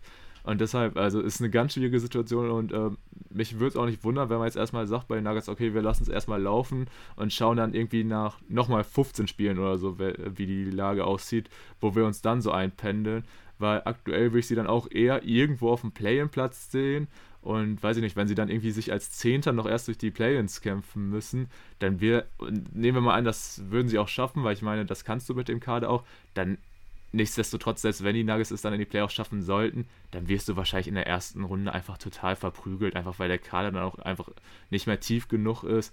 Und dann wird dir auch ein Jokic in absoluter MVP-Form wahrscheinlich nicht mehr viel helfen können, einfach weil es dann danach extrem schwierig wird. Wir haben es ja jetzt auch so wieder gesehen, ähm, wenn Murray und Porter Jr. wegbrechen, muss Jokic einfach selber viel mehr in die Rolle des primären Scorers gehen. Und das ist ja eigentlich eine Rolle, die kann er erfüllen, aber das merkt man so in seinem Spiel, das ist eigentlich nicht das, was er primär macht. Er ist halt wirklich irgendwo dieser Point Center, der ja, das ganze Spielgeschehen äh, auf sich zieht und dann aber natürlich auch gerne seine Mitspieler findet. Und wie gesagt, er kann auch selbst als Scorer fungieren, nur dann als die primäre Op erste Op äh, Scoring-Option. Das ist irgendwo nicht sein, ähm, sag ich mal, gewünschtes Spiel. Und ist, das kann ich mir auch vorstellen, dass das dann eine ganz schön schlauchende Saison für Jokic wird. Deswegen denke ich, äh, kann es auch mal gut sein, dass man ihm das ein oder andere Spiel mehr Pause gönnt und dass man halt einfach zwischendrin nochmal neu evaluiert, wie die ganze Situation ist, ähm, in der sich die Nuggets befinden. Aber irgendwo, ja, es ist eine ganz, ganz komische Situation und da würde ich mich jetzt aktuell als Fan auch irgendwie so ein bisschen verloren, sag ich mal, fühlen, weil man weiß halt einfach gar nicht, in welche Richtung sich das jetzt so entwickelt. Ja, ich bin auch der Meinung, wenn man da tatsächlich jetzt sagt, man will da jetzt noch irgendwelche Veränderungen vornehmen, dann wird man das äh, jetzt nicht schon Mitte Dezember machen, wenn die äh, Free Agents aus dem vergangenen Sommer wieder getradet werden können, sondern wirklich erst zur Deadline oder kurz davor. Ich denke, vorher wird da man da auch nichts machen, denn wie gesagt, also man ist mittlerweile zu schlecht, um wirklich konkurrenzfähig in den Playoffs zu sein. Man ist aber immer auch noch viel zu gut, um jetzt irgendwas herzuschenken. Also eigentlich eine, somit die beschissenste Situation, die du haben kannst, weil du einfach ja zu gut bist, um schlecht zu sein, aber auch zu schlecht äh, bist, um gut zu sein. Also ja, schwierig. Ähm, vielleicht nochmal kurz zu Jokic. Man äh, hat jetzt gesehen, selbst wenn Murray und Porter Jr. ausfallen, kann man immer noch äh, Spiele gewinnen, auch äh, jetzt nicht nur gegen Graupenteams. Das ist dann immer noch ein gutes Team, eben auch mit den Rollenspielern, die man jetzt noch dazu hat. Ähm, dass man jetzt sechs Spiele in Folge verloren hat, liegt ja auch vor allem daran, dass Jokic jetzt eben den Großteil davon verpasst hat. Ähm, wenn er jetzt zeitnah wiederkommt, dann ähm, ja, wird es auch wieder ein bisschen besser aussehen, was den Rekord angeht. Aber ja, da sind wir uns tatsächlich einig. Also viel mehr als die Play-Ins, denke ich, kann man da jetzt aktuell nicht erwarten. Äh, es sei denn, man hat jetzt tatsächlich da noch irgendeinen ähm, Rollenspieler in Hinterhand, der jetzt äh, da komplett von der Situation profitiert. Aber ja, das sehe ich jetzt weder bei, bei Highland noch bei Doja oder bei äh, Signaji oder wem auch immer. Ähm, deshalb bin ich auch der Meinung, man kann da jetzt erstmal nur abwarten, wie sich die Dinge entwickeln, wenn ähm, zumindest Doja und Highland, oder nee, nicht Doja und Highland, und wenn Jokic und Highland zurückkommen, wie sich das Ganze dann äh, darstellt. Und ja, dann muss man einfach zum späteren Zeitpunkt nochmal die ganze Situation bewerten und dann eben eventuell auch tätig werden. Gut, ich denke, damit haben wir dann alles zu deinen Nuggets gesagt. Und ja, dann würde ich sagen, machen wir direkt weiter mit dem nächsten Team, was wir hier auf dem Programm stehen haben. Und wie soll es anders sein? Natürlich redet man im Westen auch über die Los Angeles Lakers. Ja, bei den Lakers ist einfach immer viel los und ja, der Saisonstart war schwierig, gab wieder einiges, äh, worüber man sprechen kann. Wenn man erstmal auf das Primäre gucken möchte, stehen die Lakers gerade bei 11 und 11, also sprich 500er Bilanz und das ist wahrscheinlich auch eher nicht das, was sich die Lakers erhofft haben. Allerdings gab es, ja, wie gesagt, schon wieder so viel Wirbel rund um die Lakers und ähm, insbesondere auch um die Person LeBron James, denn ja, der gute LeBron hatte sich relativ früh in der Saison schon verletzt, musste da einige Spiele aussetzen und dann kam es dann, nachdem er wieder zurück war, zu einer, ja, auch ähnlichen Auseinandersetzung, sage ich mal, wie zwischen Jokic und ähm, Morris. Und zwar im Spiel gegen die Detroit Pistons hatte er sich mit äh, Isaiah Stewart in die Haare bekommen. Und auch die Szene werdet ihr alle gesehen haben, wie ähm, ja, die beiden da im Kampf um den Rebound aneinander geraten und LeBron Stewart im Gesicht trifft, der dann Blut äh, überströmt, äh, total die Fassung verliert und versucht mehrmals auf LeBron loszugehen und dann halt ja von vielen Mitspielern und äh, vom äh, Mitarbeitern vom Coaching-Staff zurückgehalten wird. Hatte im Endeffekt für beide äh, die Folge, dass sie gesperrt worden sind. Auch wenn es bei LeBron, sag ich mal, nur ein Spiel war und für Stuart zwei, was dann doch ein bisschen wenig war, muss ich tatsächlich sagen. Ich hätte da äh, teilweise mit mehr gerechnet, aber gut, äh, ja, auf jeden Fall, das hat natürlich mal wieder für Aufmerksamkeit gesorgt und auch generell, ähm, ja, danach, sag ich mal, LeBron nach dem Comeback, es wurde ziemlich wild, da, direkt danach, nachdem er das Spiel gegen die Knicks dann verpasst hatte, also nicht im Madison Square Garden spielen konnte, hatte er eine ganz wilde Partie gegen die Pacers, äh, die er in Overtime, ähm, ja, dann quasi im Alleingang abgeschossen hatte, nachdem er zwischenzeitlich aber auch zwei Fans rausgew äh, rausgeworfen hat lassen, äh, die Courtside saßen und ihm wohl äh, sehr schlimme Dinge zugerufen haben, hat er sich dann eben mal schnell den Ref geschickt und ja, äh, die Zuschauer, ja, oder dafür gesorgt, dass, dass die Zuschauer der Halle verwiesen werden. Also es ist immer extrem viel los bei den Lakers, immer ein ganz schönes Drama rum. Ähm, da hatten wir ja auch schon die Auseinandersetzung zwischen Dwight Howard und Anthony Davis auf dem Feld, dass äh, Rajan Rondo eine Fingerpistole auf den Fan richtet und, und, und. Und ja, es ist und bleibt dabei, also bei den Lakers ist gefühlt jeden Tag was los, es gibt immer neue Schlagzeilen, nur leider in letzter Zeit eher selten äh, positive und besonders sportlich positive, die lässt man dann doch irgendwo vermissen. Und das ist natürlich für ein Team, was sich selbst natürlich als Contender sieht und auch verständlicherweise als Contender sieht, ist das ähm, eigentlich nicht die optimale Ausgangslage oder wie bewertest jetzt du aktuell den ganzen Trubel um die Lakers, Tim? Nee, also das, was da gerade abgeht, ist vieles, aber nicht förderlich, um ein erfolgreiches Team irgendwo auf die Beine zu stellen. Ähm, gut, was jetzt um rund um LeBron passiert, kann er jetzt, wie ich finde, auch nur bedingt beeinflussen. Also, dass äh, Isaiah Stewart meint, ihn da irgendwie, ja, was auch immer er davor hatte, ähm, da finde ich, kannst du LeBron jetzt eher weniger den Vorwurf machen. Ähm, ja, vielleicht von mir auch nochmal ein paar Worte zu der Situation.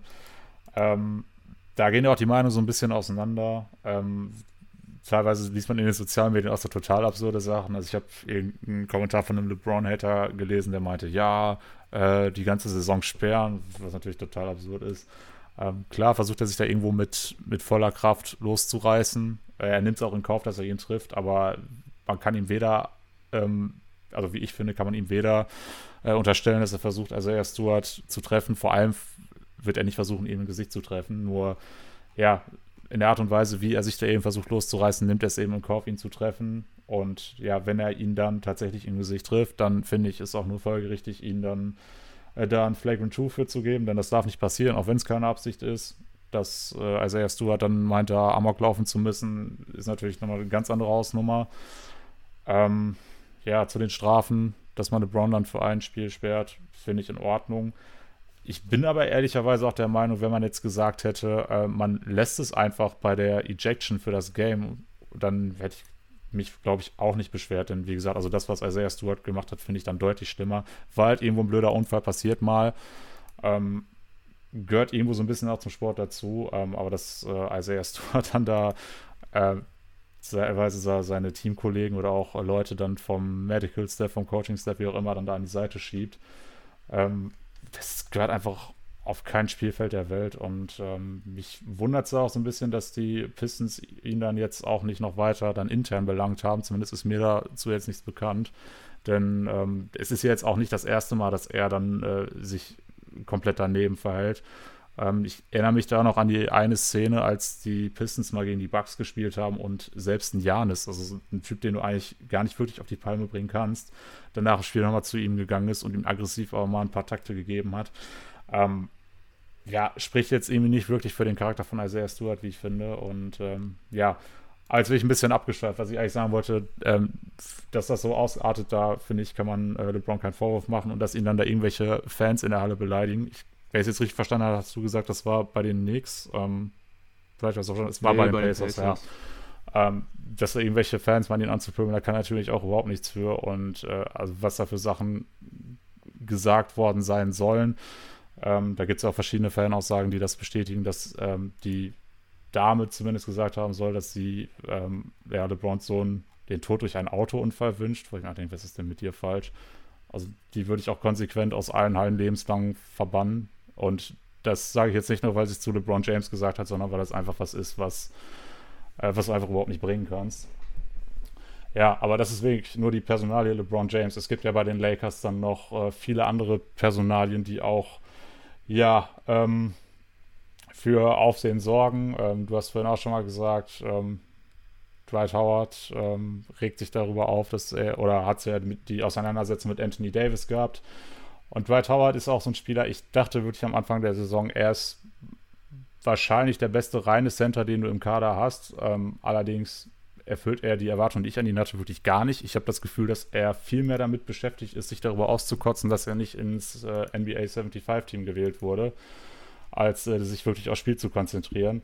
Und da habe ich auch bei dieser ganzen Diskussion darum, ob er oder Anthony Davis da jetzt reingehört, äh, nie verstanden, warum man das jetzt äh, an Anthony Davis festmacht. Also wenn, wenn Dwight Howard doch dieser Spieler ist, von dem man sagt, er gehört da unbedingt rein, dann äh, kannst du doch auch genauso gut sagen, ähm, Spieler XY hat es weniger verdient als er, aber ja, wie auch immer, dass man dann da natürlich so einen internen Krieg rausmacht, finde ich auch absolut unverständlich. Ähm, aber auch, was du angesprochen hast, äh, voll mit äh, Rondo, der sich da mit dem Fan angelegt hat, also weiß ich nicht. Ähm, die Lakers erfüllen alle Kriterien, um FC Hollywood genannt zu werden. Denn was da abgeht, hat mit Basketball tatsächlich eher weniger zu tun, zumindest wenn man sich so die Berichterstattung anguckt. Da ist es eher, ja, bei den Lakers ist jetzt wieder hier dies gewesen oder das gewesen, aber die Spiele an sich wird gefühlt eher weniger berichtet und das wird so ein bisschen in den Hintergrund gedrängt.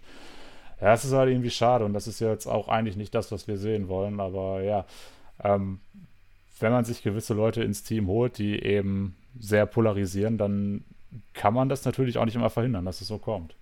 Ja, das stimmt natürlich. Und man muss auch sagen, bei den Lakers wird natürlich auch dann immer eine große Story draus gemacht, wenn sie halt da das Potenzial für abliefern. Aber auch wenn wir jetzt rein sportlich drauf gucken, dann muss man einfach sagen, es ist keine gute Saison, die die Lakers spielen. Die Kaderzusammenstellung ist einfach noch viel schlimmer, wie wir es alle erwartet haben. Halt, du hast einfach das Problem, dass du entweder zu wenig Shooting auf dem Feld hast und wenn du Shooter hast, dann hast du zu wenig Defense. Also die Defense ist sozusagen auch katastrophal. Und ansonsten, ja, ist halt auch eben weiterhin der spielerische Fit zwischen den Stars des Teams schwierig, halt eben in der Big Three bestehend aus LeBron, Westbrook und äh, Davis.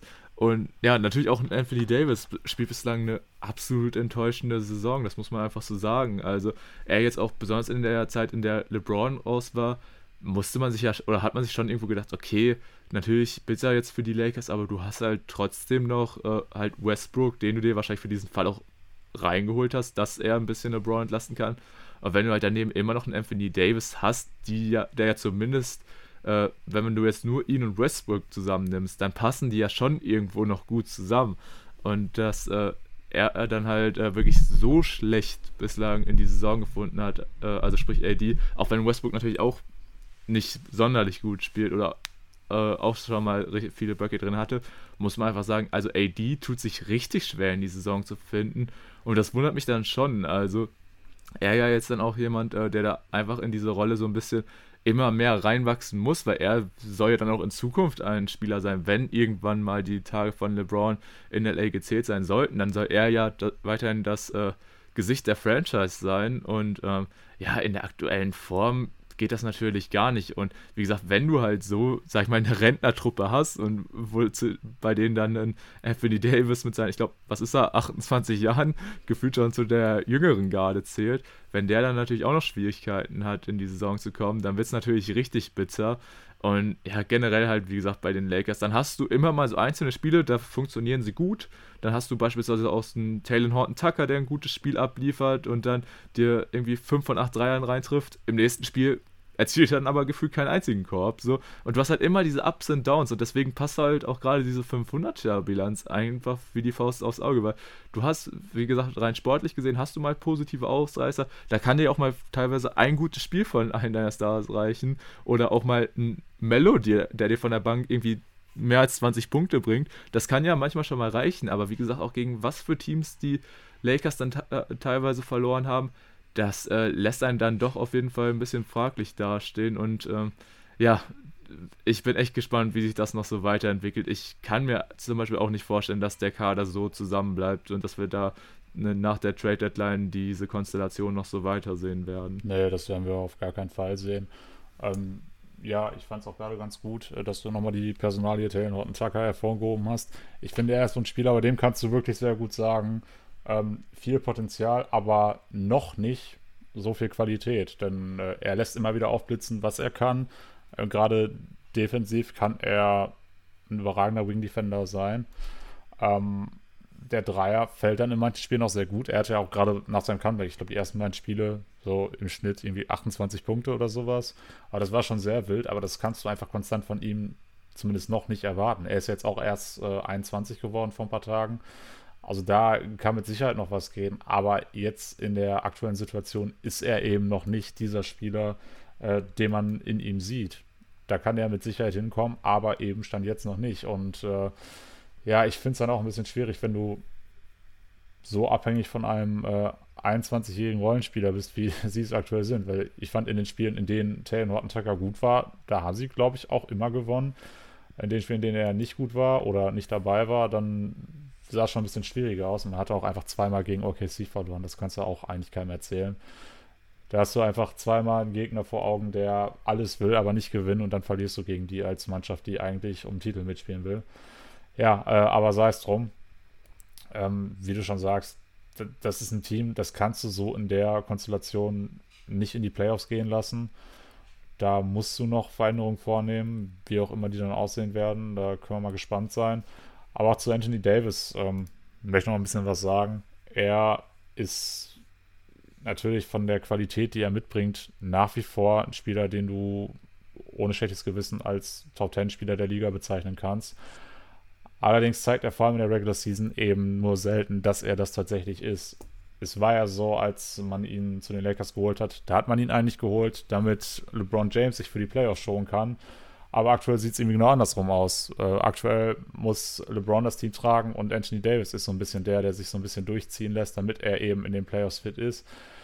Ja, ist vielleicht bei seiner Krankenakte auch äh, ein bisschen verständlich, dass der jetzt äh, nicht unbedingt um MVP-Titel äh, competen will, weil ihm dann doch der Playoff-Run wichtiger ist. Absolut verständlich. Aber äh, wenn er sich jetzt zurücknimmt, damit ein 37-jähriger LeBron James ähm, das Team dann durch die Regular Season führen muss, dann finde ich das schon verdammt fragwürdig und äh, auch irgendwo schade, denn Anthony Davis ist einfach ein Spieler, der so unfassbar viel Spaß machen kann und dass man das dann in der Regular Season nur sehr, sehr selten sieht. Ich will nicht sagen gar nicht, denn er hatte jetzt auch vor ein paar Tagen ein Spiel, wo er fast ein 5x5 aufgelegt hat, was wir auch nur sehr selten sehen, aber wenn wir es von irgendeinem Spieler sehen, dann ist es meistens Anthony Davis. Also, dass er äh, nach wie vor großartig performen kann. Das haben wir auch in dieser Saison gesehen. Das will ich jetzt gar nicht kleinreden. Aber er nimmt sich nun mal weitestgehend zurück. Und äh, das ist einfach schade. Und wenn die Lakers tatsächlich noch äh, jetzt ja, eine Aufholjagd starten wollen, finde ich auch noch ein bisschen weit gegriffen. So alt ist die Saison ja auch noch nicht. Aber wenn man am Ende der Saison dann auch äh, auf dem Homecourt-Platz landen will, dann braucht man einfach einen besseren Anthony Davis. Definitiv. Also ich sehe ihn auch als die Personalie, bei dem die Saison der Lakers halt, damit wird sie stehen oder fallen. Er muss einfach jetzt besser äh, sich wieder zurechtfinden und ja, einfach diese Rolle äh, als, ja, was halt nicht direkt bester Spieler, aber als wichtigster Spieler übernehmen, weil wir haben ja auch in der Vorschau gesagt zu den Lakers, wir erwarten uns auch vor allem defensiv viel von ihm, dass er da irgendwo den Laden zusammenhalten muss. Das geht bislang auch noch nicht so gut, einfach weil er noch nicht so drin in der Saison ist. Aber wie gesagt, auch offensiv, äh, da fehlt ihm im Moment total der Shooting Touch. Und deshalb, ähm, ja, ist wie gesagt dieser Faktor AD. AD ist eh so ein Spieler, der, da werfen sich bei mir auch häufig so viele Fragezeichen auf, weil ich mir so denke, vom reinen Skillset bringt der Junge ja alles mit. Nur, wie gesagt, dass er es phasenweise einfach nicht aufs Parkett bekommt, da frage ich mich halt auch, ja, woran liegt das? Liegt das halt wirklich ähm, nur an den Verletzungen oder ist das dann vielleicht auch eine Kopfsache? Hängt er sich dann teilweise nicht so sehr rein, weil er Angst vor Verletzungen hat oder hat er einfach keinen Bock auf die Regular Season? Ich weiß es nicht. Also, wie gesagt, da äh, werde ich teilweise aus AD nicht so ganz schlau. Und ja, wir haben es ja, wie gesagt, vorab schon besprochen. Also, wenn die Lakers erfolgreich sein werden, dann wird es halt vor allem auf LeBron James und Anthony Davis ankommen. Und ja, deshalb werden die beiden da einfach gefordert sein. Natürlich, du hast da irgendwo jetzt besonders in der Regular Season irgendwo die Entlastung durch Westbrook, der halt weiterhin energisch und so spielt. Aber wir haben es ja auch schon jetzt ein paar Mal gesehen. Er trifft dann halt teilweise gute Entscheidungen und übernimmt auch Überstrecken und das ist alles gut, aber teilweise trifft er auch katastrophale Entscheidungen. Also wie halt eben ein Westbrook das macht. Und ja, wenn man ansonsten noch so ein bisschen guckt, ich meine, klar, das Team kann auch sagen, ja, wir haben ja auch mit Verletzungen zu kämpfen. LeBron war raus und, und, und. Taylor Horton Tucker war am Anfang der Saison verletzt und Reese hat noch gar nicht gespielt. Kendrick Nunn ist jetzt gerade verletzt.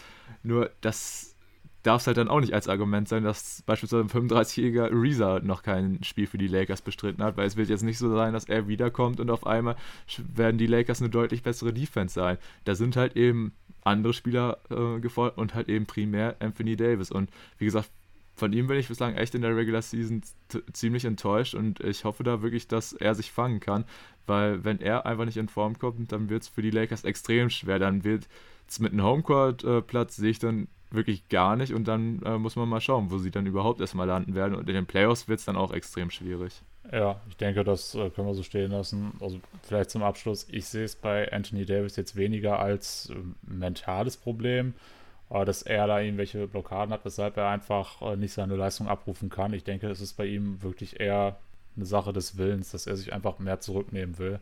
Ist aber nur eine Einschätzung, ob es tatsächlich so ist, weiß ich nicht. Ich kann ihm ja auch nur vor den Kopf gucken und nicht in den Kopf. Aber ja, das ist zumindest das, was ich aktuell bei ihm sehe. Und ähm, ja, auch wenn wir jetzt oft kritisieren, dass bei den Lakers vieles irgendwie nicht so rund läuft und dass wir die ganze Personalie Westbrook einfach schwierig finden, weil der ohne Ball in der Hand wirklich überhaupt keinen Mehrwert hat für das Team, äh, bin ich dennoch nach wie vor der Meinung, dass das Team ein sehr gutes Team ist und auch äh, nach wie vor im Homecourt mitspielen kann. Nur dann äh, muss da natürlich jetzt trotzdem einfach ein bisschen was passieren. Sei es äh, dadurch, dass Anthony Davis einfach wieder öfter seine guten Leistungen zeigt oder auch eben, dass man am Kader dann noch Anpassungen vornimmt. Richtig, richtig. Und ja, dann würde ich sagen, können wir jetzt eigentlich schon zu den beiden Teams der Stunde gehen. Ähm, und zwar möchten wir noch über die beiden ja, Top-Seeds im Moment im Westen sprechen. Und ähm, ja, das eine Team haben wir jetzt quasi nur erstmal aufgenommen, weil sie halt eben gerade eine krasse Winning Streak am Laufen haben. Und das ist so ein bisschen witzig, weil die Phoenix Suns äh, sind ja momentan auf einer absoluten Siegeswelle, haben jetzt 16 Spiele in Folge gewonnen, stehen 17 und 3 und äh, sind halt auf Platz 2 im Westen. Und ich habe die Suns hier jetzt eigentlich nur so ein bisschen auf, äh, noch mit eingenommen, weil alle anderen feiern äh, das Team, was gerade auf Platz 1 steht, eben die Warriors total ab. Und dann hört man immer so ein bisschen, warum spricht denn keiner über die Suns? Und äh, die Frage will ich natürlich auch gerne an dich weiterleiten. So, wieso werden denn die Suns jetzt gar nicht so gehypt, besonders im Vergleich zu den Warriors? Ich sehe da irgendwo zwei Gründe, warum das so ist. Zum einen, weil die Suns im letzten Jahr bereits Zweiter im Westen waren, was sie jetzt aktuell auch wieder sind. Ähm, Im letzten Jahr, finde ich, hat man deutlich mehr über sie gesprochen, weil da alle so ein bisschen so überrascht waren, oh, die Suns, jetzt sind die auf einmal so gut, das hat ja keiner erwartet. Das ist jetzt in diesem Jahr einfach anders. Es ist einfach nicht so überraschend, dass sie wieder so weit oben stehen. Ähm, aber das ist der eine Grund. Und zum anderen ist Phoenix einfach ein kleiner Markt und zieht deshalb allgemein an sich schon nicht so sehr die Aufmerksamkeit. Und wenn dann beides zusammentrifft, ähm, dann ja, geht das Team irgendwo so ein bisschen unter. Zumal die Warriors ja dann wieder ein sehr großer Markt sind und sowieso auch eine viel größere Fanbase haben. Äh, wenn die dann gleichzeitig äh, ähnlich gut performen, dann rücken die einfach automatisch mehr in den Fokus als das Team, was eben die kleinere Fanbase hat. Richtig, ich denke, das ist schon mal gut zusammengefasst. Und ja, ich habe natürlich, oder ich sehe auch den Punkt mit Phoenix als kleinen Markt, nur ich muss da auch echt sagen, also da finde ich den ersten Punkt, den du angesprochen hast, halt viel wichtiger. Also die Suns standen letztes Jahr in den Finals. Also das ist der amtierende äh, Champion der Western Conference und natürlich eine 16-Game-Winning-Streak ist echt krass. Also da möchte man den Suns ja auch nichts bei wegnehmen, aber es kommt halt jetzt nicht so überraschend, dass die Suns halt sehr, sehr gut sind. Von daher ähm, ja, fand ich das nur so ein bisschen interessant, dass es da teilweise dann wirklich halt nicht nur von Suns-Fans, sondern auch von ein paar anderen Leuten halt heißt, so, ey, warum spricht denn keiner über die Suns? Ja, weil sie halt letztes Jahr in den Finals waren. Also, ich weiß nicht, äh, was da noch irgendwo die andere Erwartung war. Ich meine, wie gesagt, natürlich, ähm, sie machen jetzt gerade eine super Arbeit und sind so richtig gut in die Saison zurückgekommen. Und wenn man natürlich auch mal Spiele von ihnen sieht, dann sieht das halt auch einfach alles gut aus. Die sind einfach schon deutlich weiter als andere Teams momentan. Aber da muss ich auch ehrlich gesagt gerade zugeben, also von den Suns habe ich jetzt noch gar nicht so viel gesehen. Klar, die beiden Spiele gegen die Mavs. Aber ansonsten finde ich, sind so Teams wie die Suns oder auch über die Jazz, über die wir jetzt äh, nicht mehr sprechen werden, so man weiß halt einfach, okay, das sind gute Teams, besonders auch in der Regular Season. Deswegen äh, gibt es da halt nicht so diesen großen Redebedarf. Und wenn es da halt nicht immer so die Skandale gibt, die es ja irgendwo auch gab jetzt mit dem Fall Robert Sava, da möchte ich auch noch mal kurz den Hinweis äh, geben. Als wir die letzte Folge ähm, aufgenommen haben, war ja dieser ganze Bericht zu Personalie Sava noch gar nicht äh, draußen, was auch nur mal wieder zeigt, wie lange unsere letzte Aufnahme schon her ist. Aber ähm, da möchte ich gerne auf eine Episode von unseren guten Podcast-Kollegen, äh, den Jungs vom Airboy Podcast, verweisen, denn die haben ja quasi schon eine eigene Episode zu diesem ganzen Fall Robert Sava aufgenommen und äh, da haben wir uns gedacht, nee, dann brauchen wir da eigentlich auch noch nicht nochmal so ähm, extrem drauf eingehen, einfach weil die Jungs das da echt schon gut abgehandelt haben. Von daher ähm, wollen wir da auf jeden Fall den Verweis dazu geben. Und ja, das spricht natürlich aber dann auch fürs Team an sich, äh, dass sich trotz dieser Unruhe ähm, in der Franchise bezüglich des Owners, dass sich das Team davon hat nicht beeindrucken lassen und halt weiterhin hier auf der Erfolgswelle schwimmt. Und ja, auch vom Personal her muss man ja sagen, es hat sich nicht extrem viel im Vergleich zur letzten Saison verändert. Und äh, aber die Spieler, die man reingeholt haben, wie einen McGee, wie einen Shamet, die sind gute Rotationsspieler, erfüllen da ihren Job. Und deshalb, ähm, ja, finde ich es auf jeden Fall auch ähm, sehr gut, was da aktuell bei den Suns ähm, so passiert. Und ich freue mich auf jeden Fall dann auch, die Suns äh, wieder ein bisschen häufiger zu verfolgen und besonders, wenn es dann halt in die Playoffs geht, da bin ich auch der festen Annahme, dass wir da noch äh, häufiger die Suns zu Gesicht bekommen werden. Deshalb stehen sie jetzt gerade am Anfang der Saison wahrscheinlich nicht so sehr im Fokus, wie sie es eigentlich tun sollten, halt eben mit dieser krassen Winning Streak und mit den gezeigten Leistungen. Aber ähm, es wird auf jeden Fall noch der Zeitpunkt kommen, wo wir dann ausführlich auch über die Suns sprechen werden und die Allgemeinheit auch mit äh, mehr Augenmerk äh, auf die Suns äh, richten wird, oder? Ja, mit Sicherheit. Und ich finde es auch gut, dass du gerade nochmal die Personalie Robert Sava angesprochen hast.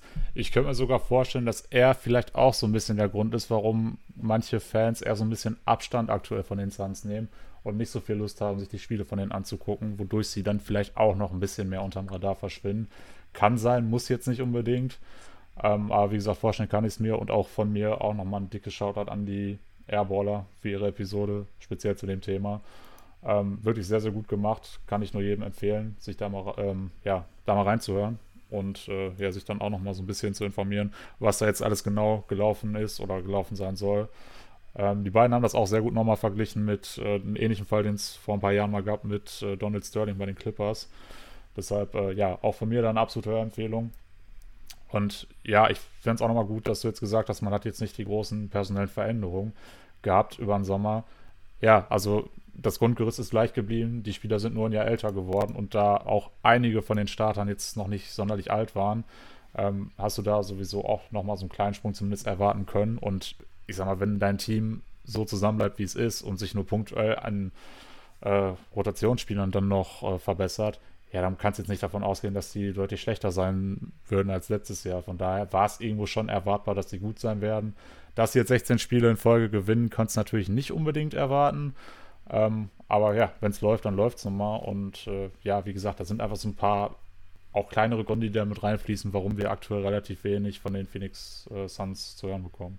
Ja, von daher denke ich, kann man abschließend zu den Suns einfach nur sagen, äh, Daumen nach oben, macht gute Arbeit, weiter so machen und äh, ja, dann wird auch in Zukunft häufiger über die Suns, denke ich, gesprochen. Nur zum aktuellen Zeitpunkt ähm, beherrscht halt besonders im Westen halt gerade ein anderes Team, die Medien doch ein bisschen mehr und das sind halt eben die Golden State Warriors und das muss man auch sagen, absolut zu Recht.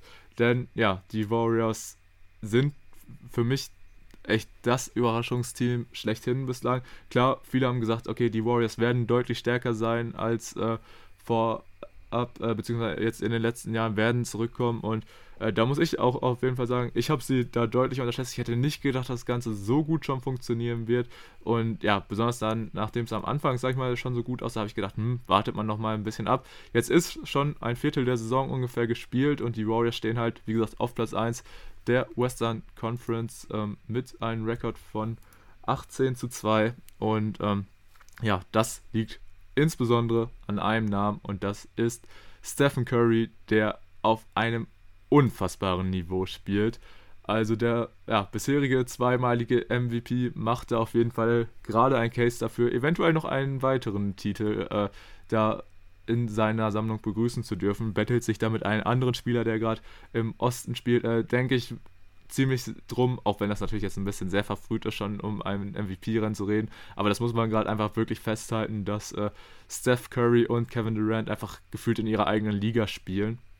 Und ähm, ja, wie gesagt, das ist bei den Warriors so funktioniert. Das liegt nicht nur an Steph, aber er ist halt da wirklich der primäre Faktor, ist ja quasi die Definition eines Franchise-Players, geht als Leader voran und ja, übernimmt halt einfach dann in den Phasen, wo er gebraucht wird. Und selbst wenn es mal bei ihm mit dem Scoring nicht so klappen sollte, und ich meine, wir reden immer noch vom aktuell besten Scorer der Liga neben KD, ich glaube, beide legen ungefähr 28,5 Punkte per Game auf.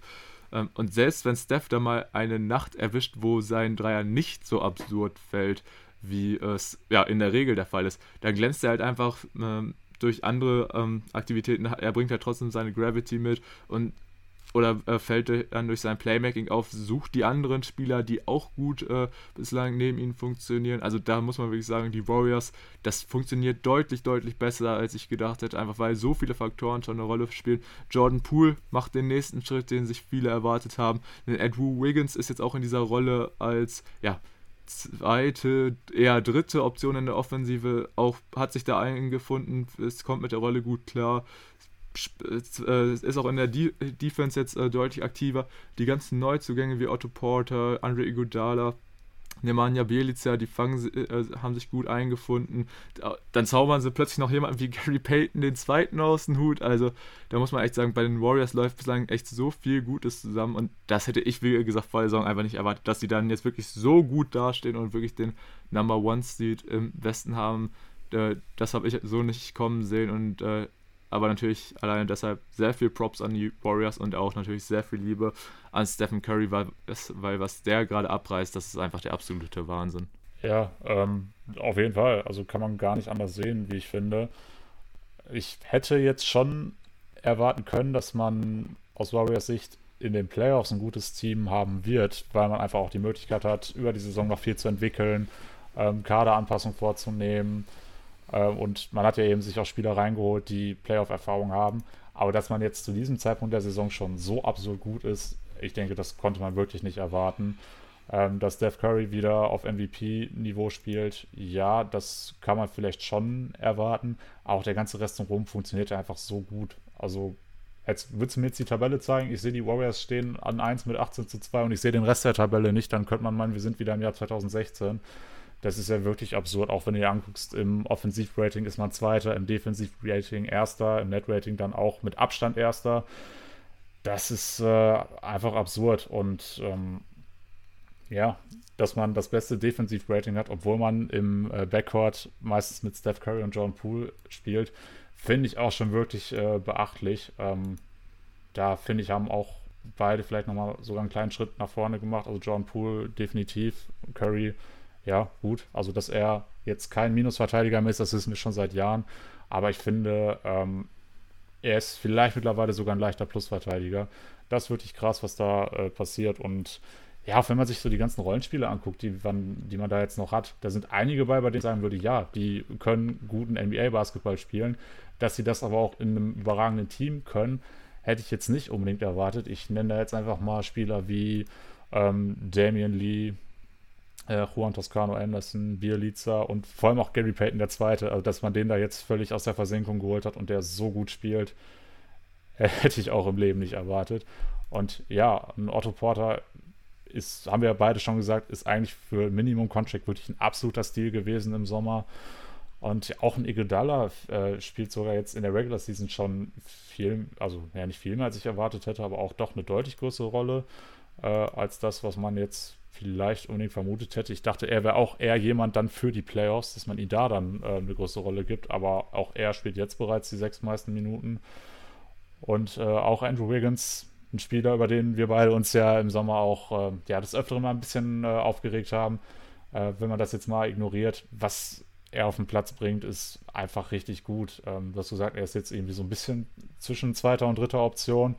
Äh, ja, das passt tatsächlich ganz gut, denn wenn man jetzt mal ihn und Jordan Poole vergleicht, die, wo man jetzt ja, sich so ein bisschen streiten kann, wer da jetzt Nummer 2 und Nummer 3 ist, beide spielen, wenn man es jetzt rundet, 30 Minuten, äh, nehmen beide pro Spiel 14 Würfe und sind bei 18 bzw. 19 Punkten, also offensiv sehr ähnlich, aber Andrew Wiggins natürlich auch defensiv äh, richtig gut ähm, bisher in dieser Saison. Und ich finde, dass das Beachtenswerteste bei den Warriors ist äh, eigentlich sogar noch was ganz anderes. Denn wenn man sich jetzt den weiteren Saisonverlauf ähm, ja schon mal so vor Augen führt, viel schlechter können sie eigentlich nicht werden. Denn zum einen werden wir sehr zeitnah Clay Thompson wieder zurücksehen. Äh, und auch wenn wir da auch schon gesagt haben, ja gut, der alte wird er wahrscheinlich nicht mehr sein. Ich hatte ja auch mal gesagt, ich bin froh, wenn wir 85% von dem alten Clay Thompson wiedersehen. Er wird in jedem Fall das Team nicht schlechter machen. Ob er es äh, besser machen kann, jetzt nach diesen zwei groß, äh, großen Verletzungen, äh, ist ein anderes Thema, aber schlechter wird er sich auf gar keinen Fall machen. Schon allein mit der Erfahrung, die er mitbringt. Er kann äh, den jungen Spielern mit Sicherheit noch viel äh, beibringen. Er kann sie an die Hand nehmen und dann auch nochmal weiterentwickeln. Äh, da freue ich mich schon sehr drauf, wenn wir ihn äh, zurückbekommen und auch äh, die ganzen jungen Spieler, die es da jetzt noch gibt. Ähm, namentlich Jonathan Kuminga, Moses Moody und James Wiseman. Die haben entweder noch gar keine Rolle gespielt oder nur eine sehr, sehr geringe. Da muss man auch mal gucken. Ähm, Theoretisch könntest du noch versuchen, sie da irgendwie zu integrieren, aber das wird wohl weniger der Ansatz sein. Man kann ein Trade-Paket um die Spieler schnüren, ob es jetzt dann alle drei sind oder nur zwei davon oder vielleicht auch nur einer. Es war jetzt erstmal dahingestellt, aber du hast damit sogar noch die Möglichkeit, ähm, einen weiteren, zumindest größeren Namen reinzuholen. Jetzt natürlich kein Superstar, aber äh, auch ein Spieler, der im Win-Now-Modus ist, wodurch du das Team auch nochmal verbessern kannst. Also was da jetzt noch kommen kann, finde ich, ist ähm, ja sehr beunruhigend für die ganze Konkurrenz. Definitiv. Also ich bin auch sehr gespannt, wie die Warriors mit ihrem ja, Personal noch weiter vorkehren werden, weil äh, ja, es ist halt jetzt einfach super interessant. Wir werden Clay nach fast zwei Jahren jetzt, oder nach über zwei Jahren, werden wir ihn dann hoffentlich äh, zeitnah wieder auf ein NBA-Parkett zu sehen bekommen und das wird auf jeden Fall äh, ein sehr glaube ich, auch schon echt emotionaler Moment, wenn wir Clay dann wieder sehen werden. Und ja, er und James Wiseman sind ja jetzt erstmal ähm, zum G-League-Team beordert worden. Äh, sie werden da wahrscheinlich keine Spiele absolvieren, sondern halt erstmal nur bei den Trainingseinheiten und so ähm, mitwirken, dass sie da erstmal wieder ein bisschen in den Rhythmus kommen. Und da muss man halt einfach schauen. Ich denke auch, ein Clay wird das Team jetzt nicht unbedingt verschlechtern. Wie gesagt, bei ihm ist das ja eigentlich Entscheidende halt die Athletik und besonders halt, wie äh, er damit in der Defensive agieren kann, weil offensiv wird er seinen Wurf nicht verlernt haben.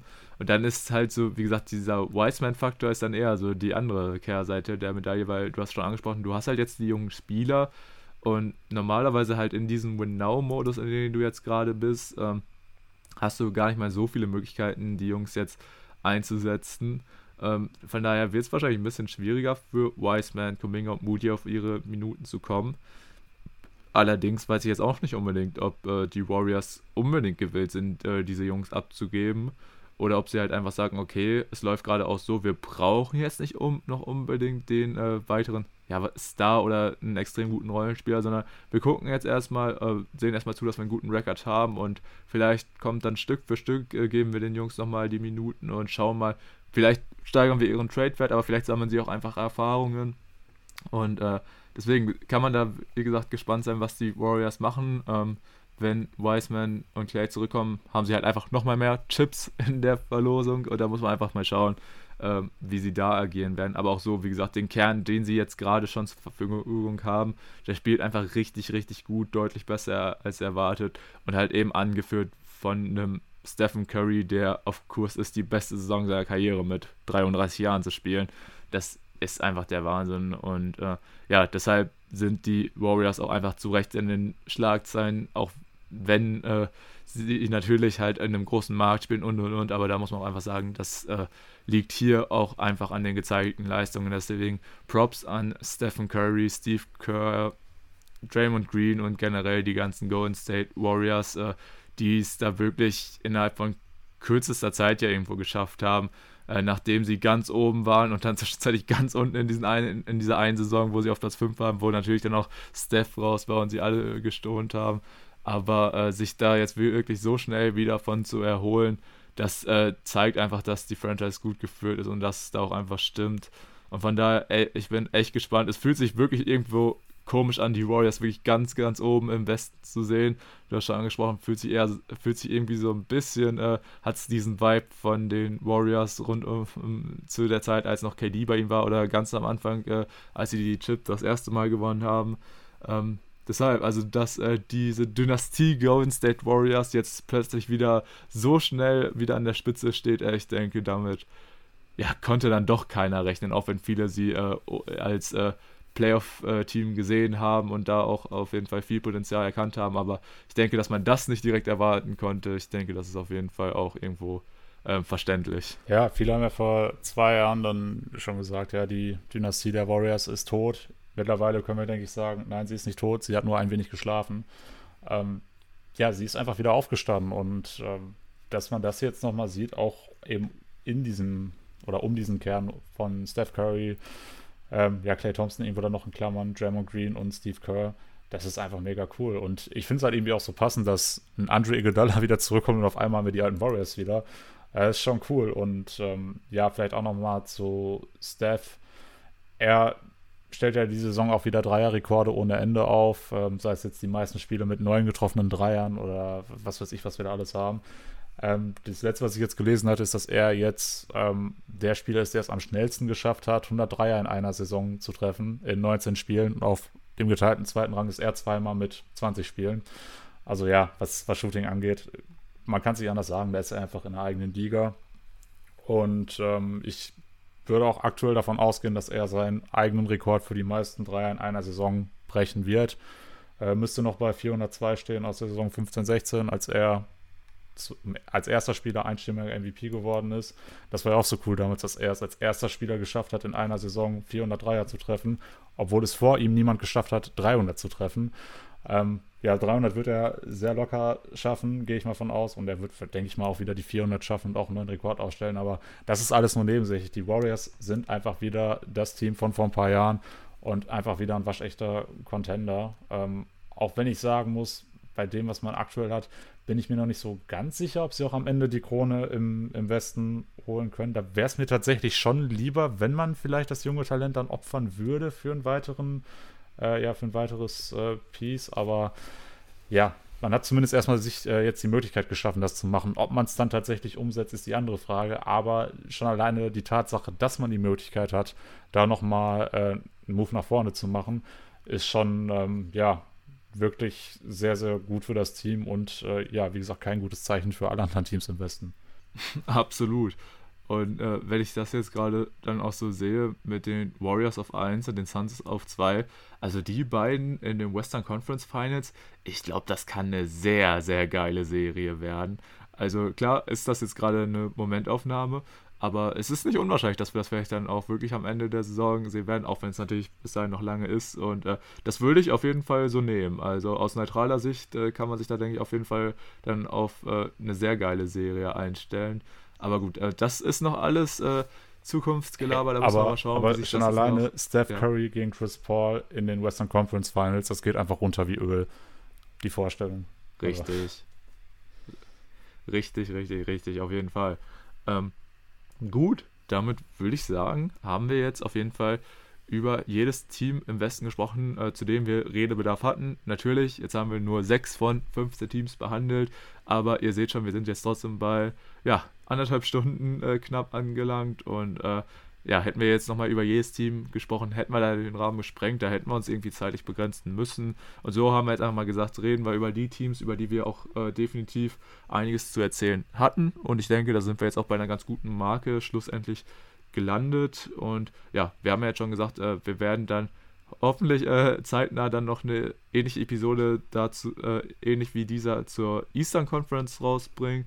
Und ja, dann ähm, bleibt mir eigentlich nur noch äh, übrig zu sagen, äh, ich würde mich auf jeden Fall sehr freuen, wenn ihr Feedback jetzt äh, zu dieser Episode da lasst. Wie hat euch das Ganze gefallen? Dass wir da jetzt mal so ein ja, bisschen einen kleinen Recap machen, nachdem wir jetzt ein bisschen inaktiv waren die letzte Zeit. Wobei ich da ja auch noch sagen muss, okay, das ist jetzt ein bisschen schwierig, das am Ende des Podcasts zu äh, sagen, aber wer jetzt noch zuhört, der hat sich das auf jeden Fall verdient. Äh, wir waren nicht komplett inaktiv, denn ich war auch ähm, letzte Woche beim guten äh, Philly von NBA mit deutscher Brille auf Twitch zu Gast und äh, wer mich da in dieser Podcast-Auszeit vermisst hat, kann vielleicht nochmal im Real Life äh, sich äh, diesen Stream anzugucken. Äh, denn wir haben dann eine Watch-Party äh, beim Spiel der Mavs gegen die Clippers ähm, ja, zusammen abgehalten, haben uns das Spiel zusammen angeguckt. War ein cooles Erlebnis, von daher äh, dann da nochmal Props an Philly. Äh, danke fürs Dabeisein und äh, erstmal danke für die Einladung. Ich war ge sehr gerne dabei und du warst ja auch im Chat dabei, Tim. Und das war ganz cool. Und äh, falls ihr jetzt irgendwie durch Philly hier auf den Pod aufmerksam geworden seid, äh, freut mich das auf jeden Fall sehr. Und ja, ähm, dann wäre es das aber ansonsten jetzt schon von meiner Seite aus zu diesem Pod. Deshalb würde ich jetzt äh, direkt in die Abmoderation übergehen. Wie gesagt, ich habe schon gesagt, äh, lasst uns gerne Feedback da, auch gerne in Form einer Bewertung. Ihr könnt dem Podcast auch sehr gerne ein Follow beim Podcast-Anbieter eurer Wahl da lassen oder uns auch auf Instagram abonnieren und uns äh, ja, da mit uns in Kontakt treten und da mit uns schreiben. Da sind wir auf jeden Fall immer sehr offen für und ja, dann bedanke ich mich einfach bei euch fürs Dabeisein. Bedanke mich natürlich auch wie immer bei dir, Tim, fürs Dabeisein und natürlich sind die letzten Worte wie immer auch bei dir. Ich verabschiede mich. Macht's gut. Bis zum nächsten Mal. Haut rein und tschüss. Ja, erstmal nochmal ein Shoutout an dich und an Philly für die Watch Party. War sehr cool, das im, ja, dann auch im Stream zu verfolgen und auch so ein bisschen im Chat dann aktiv zu sein. An der Stelle möchte ich nochmal erwähnen, dass ich der Einzige war, der den richtigen Sieger getippt hat. Aber egal, darum soll es nicht gehen. Es ging ja da eher dann um die Watch Party an sich und das war wirklich sehr cool. Ist ein sehr, sehr nices Format von Philly. Ähm, er macht das auch fast jeden Sonntag, dass man sich dann da das Spiel zur europäischen Primetime anguckt. Also falls ihr das vielleicht noch nicht, ähm, noch nicht mitverfolgt habt, äh, schaut da gerne mal rein. Ähm, Tobi und ich sind auch meistens mit im Chat am Start. Und ja, wäre auch cool, wenn man darüber dann ein bisschen interagieren könnte. Ansonsten auch von meiner Seite dann vielen Dank an euch wieder fürs Reinhören und ähm, ja, nochmal ein dickes Sorry dafür, dass wir jetzt leider in den letzten Wochen nicht so aktiv sein konnten. Das soll sich wieder bessern. Äh, müssen wir sehen, wie es dann eben zeitlich hinhaut. Aber ja, auf jeden Fall ähm, könnt ihr euch sicher sein, dass wir auch in Zukunft weiter im Podcasten werden. Ähm, wie gesagt, wie das dann in der Häufigkeit aussehen wird, muss man sehen. Aber der Plan ist auf jeden Fall, dass sich das wieder bessert. Und dann würde auch ich mich sehr freuen, wenn wir oder ihr uns dann beim nächsten Mal wieder zuhört. Deshalb, ähm, ja, haut rein, seid beim nächsten Mal wieder am Start. Bis dann, ade und tschüss.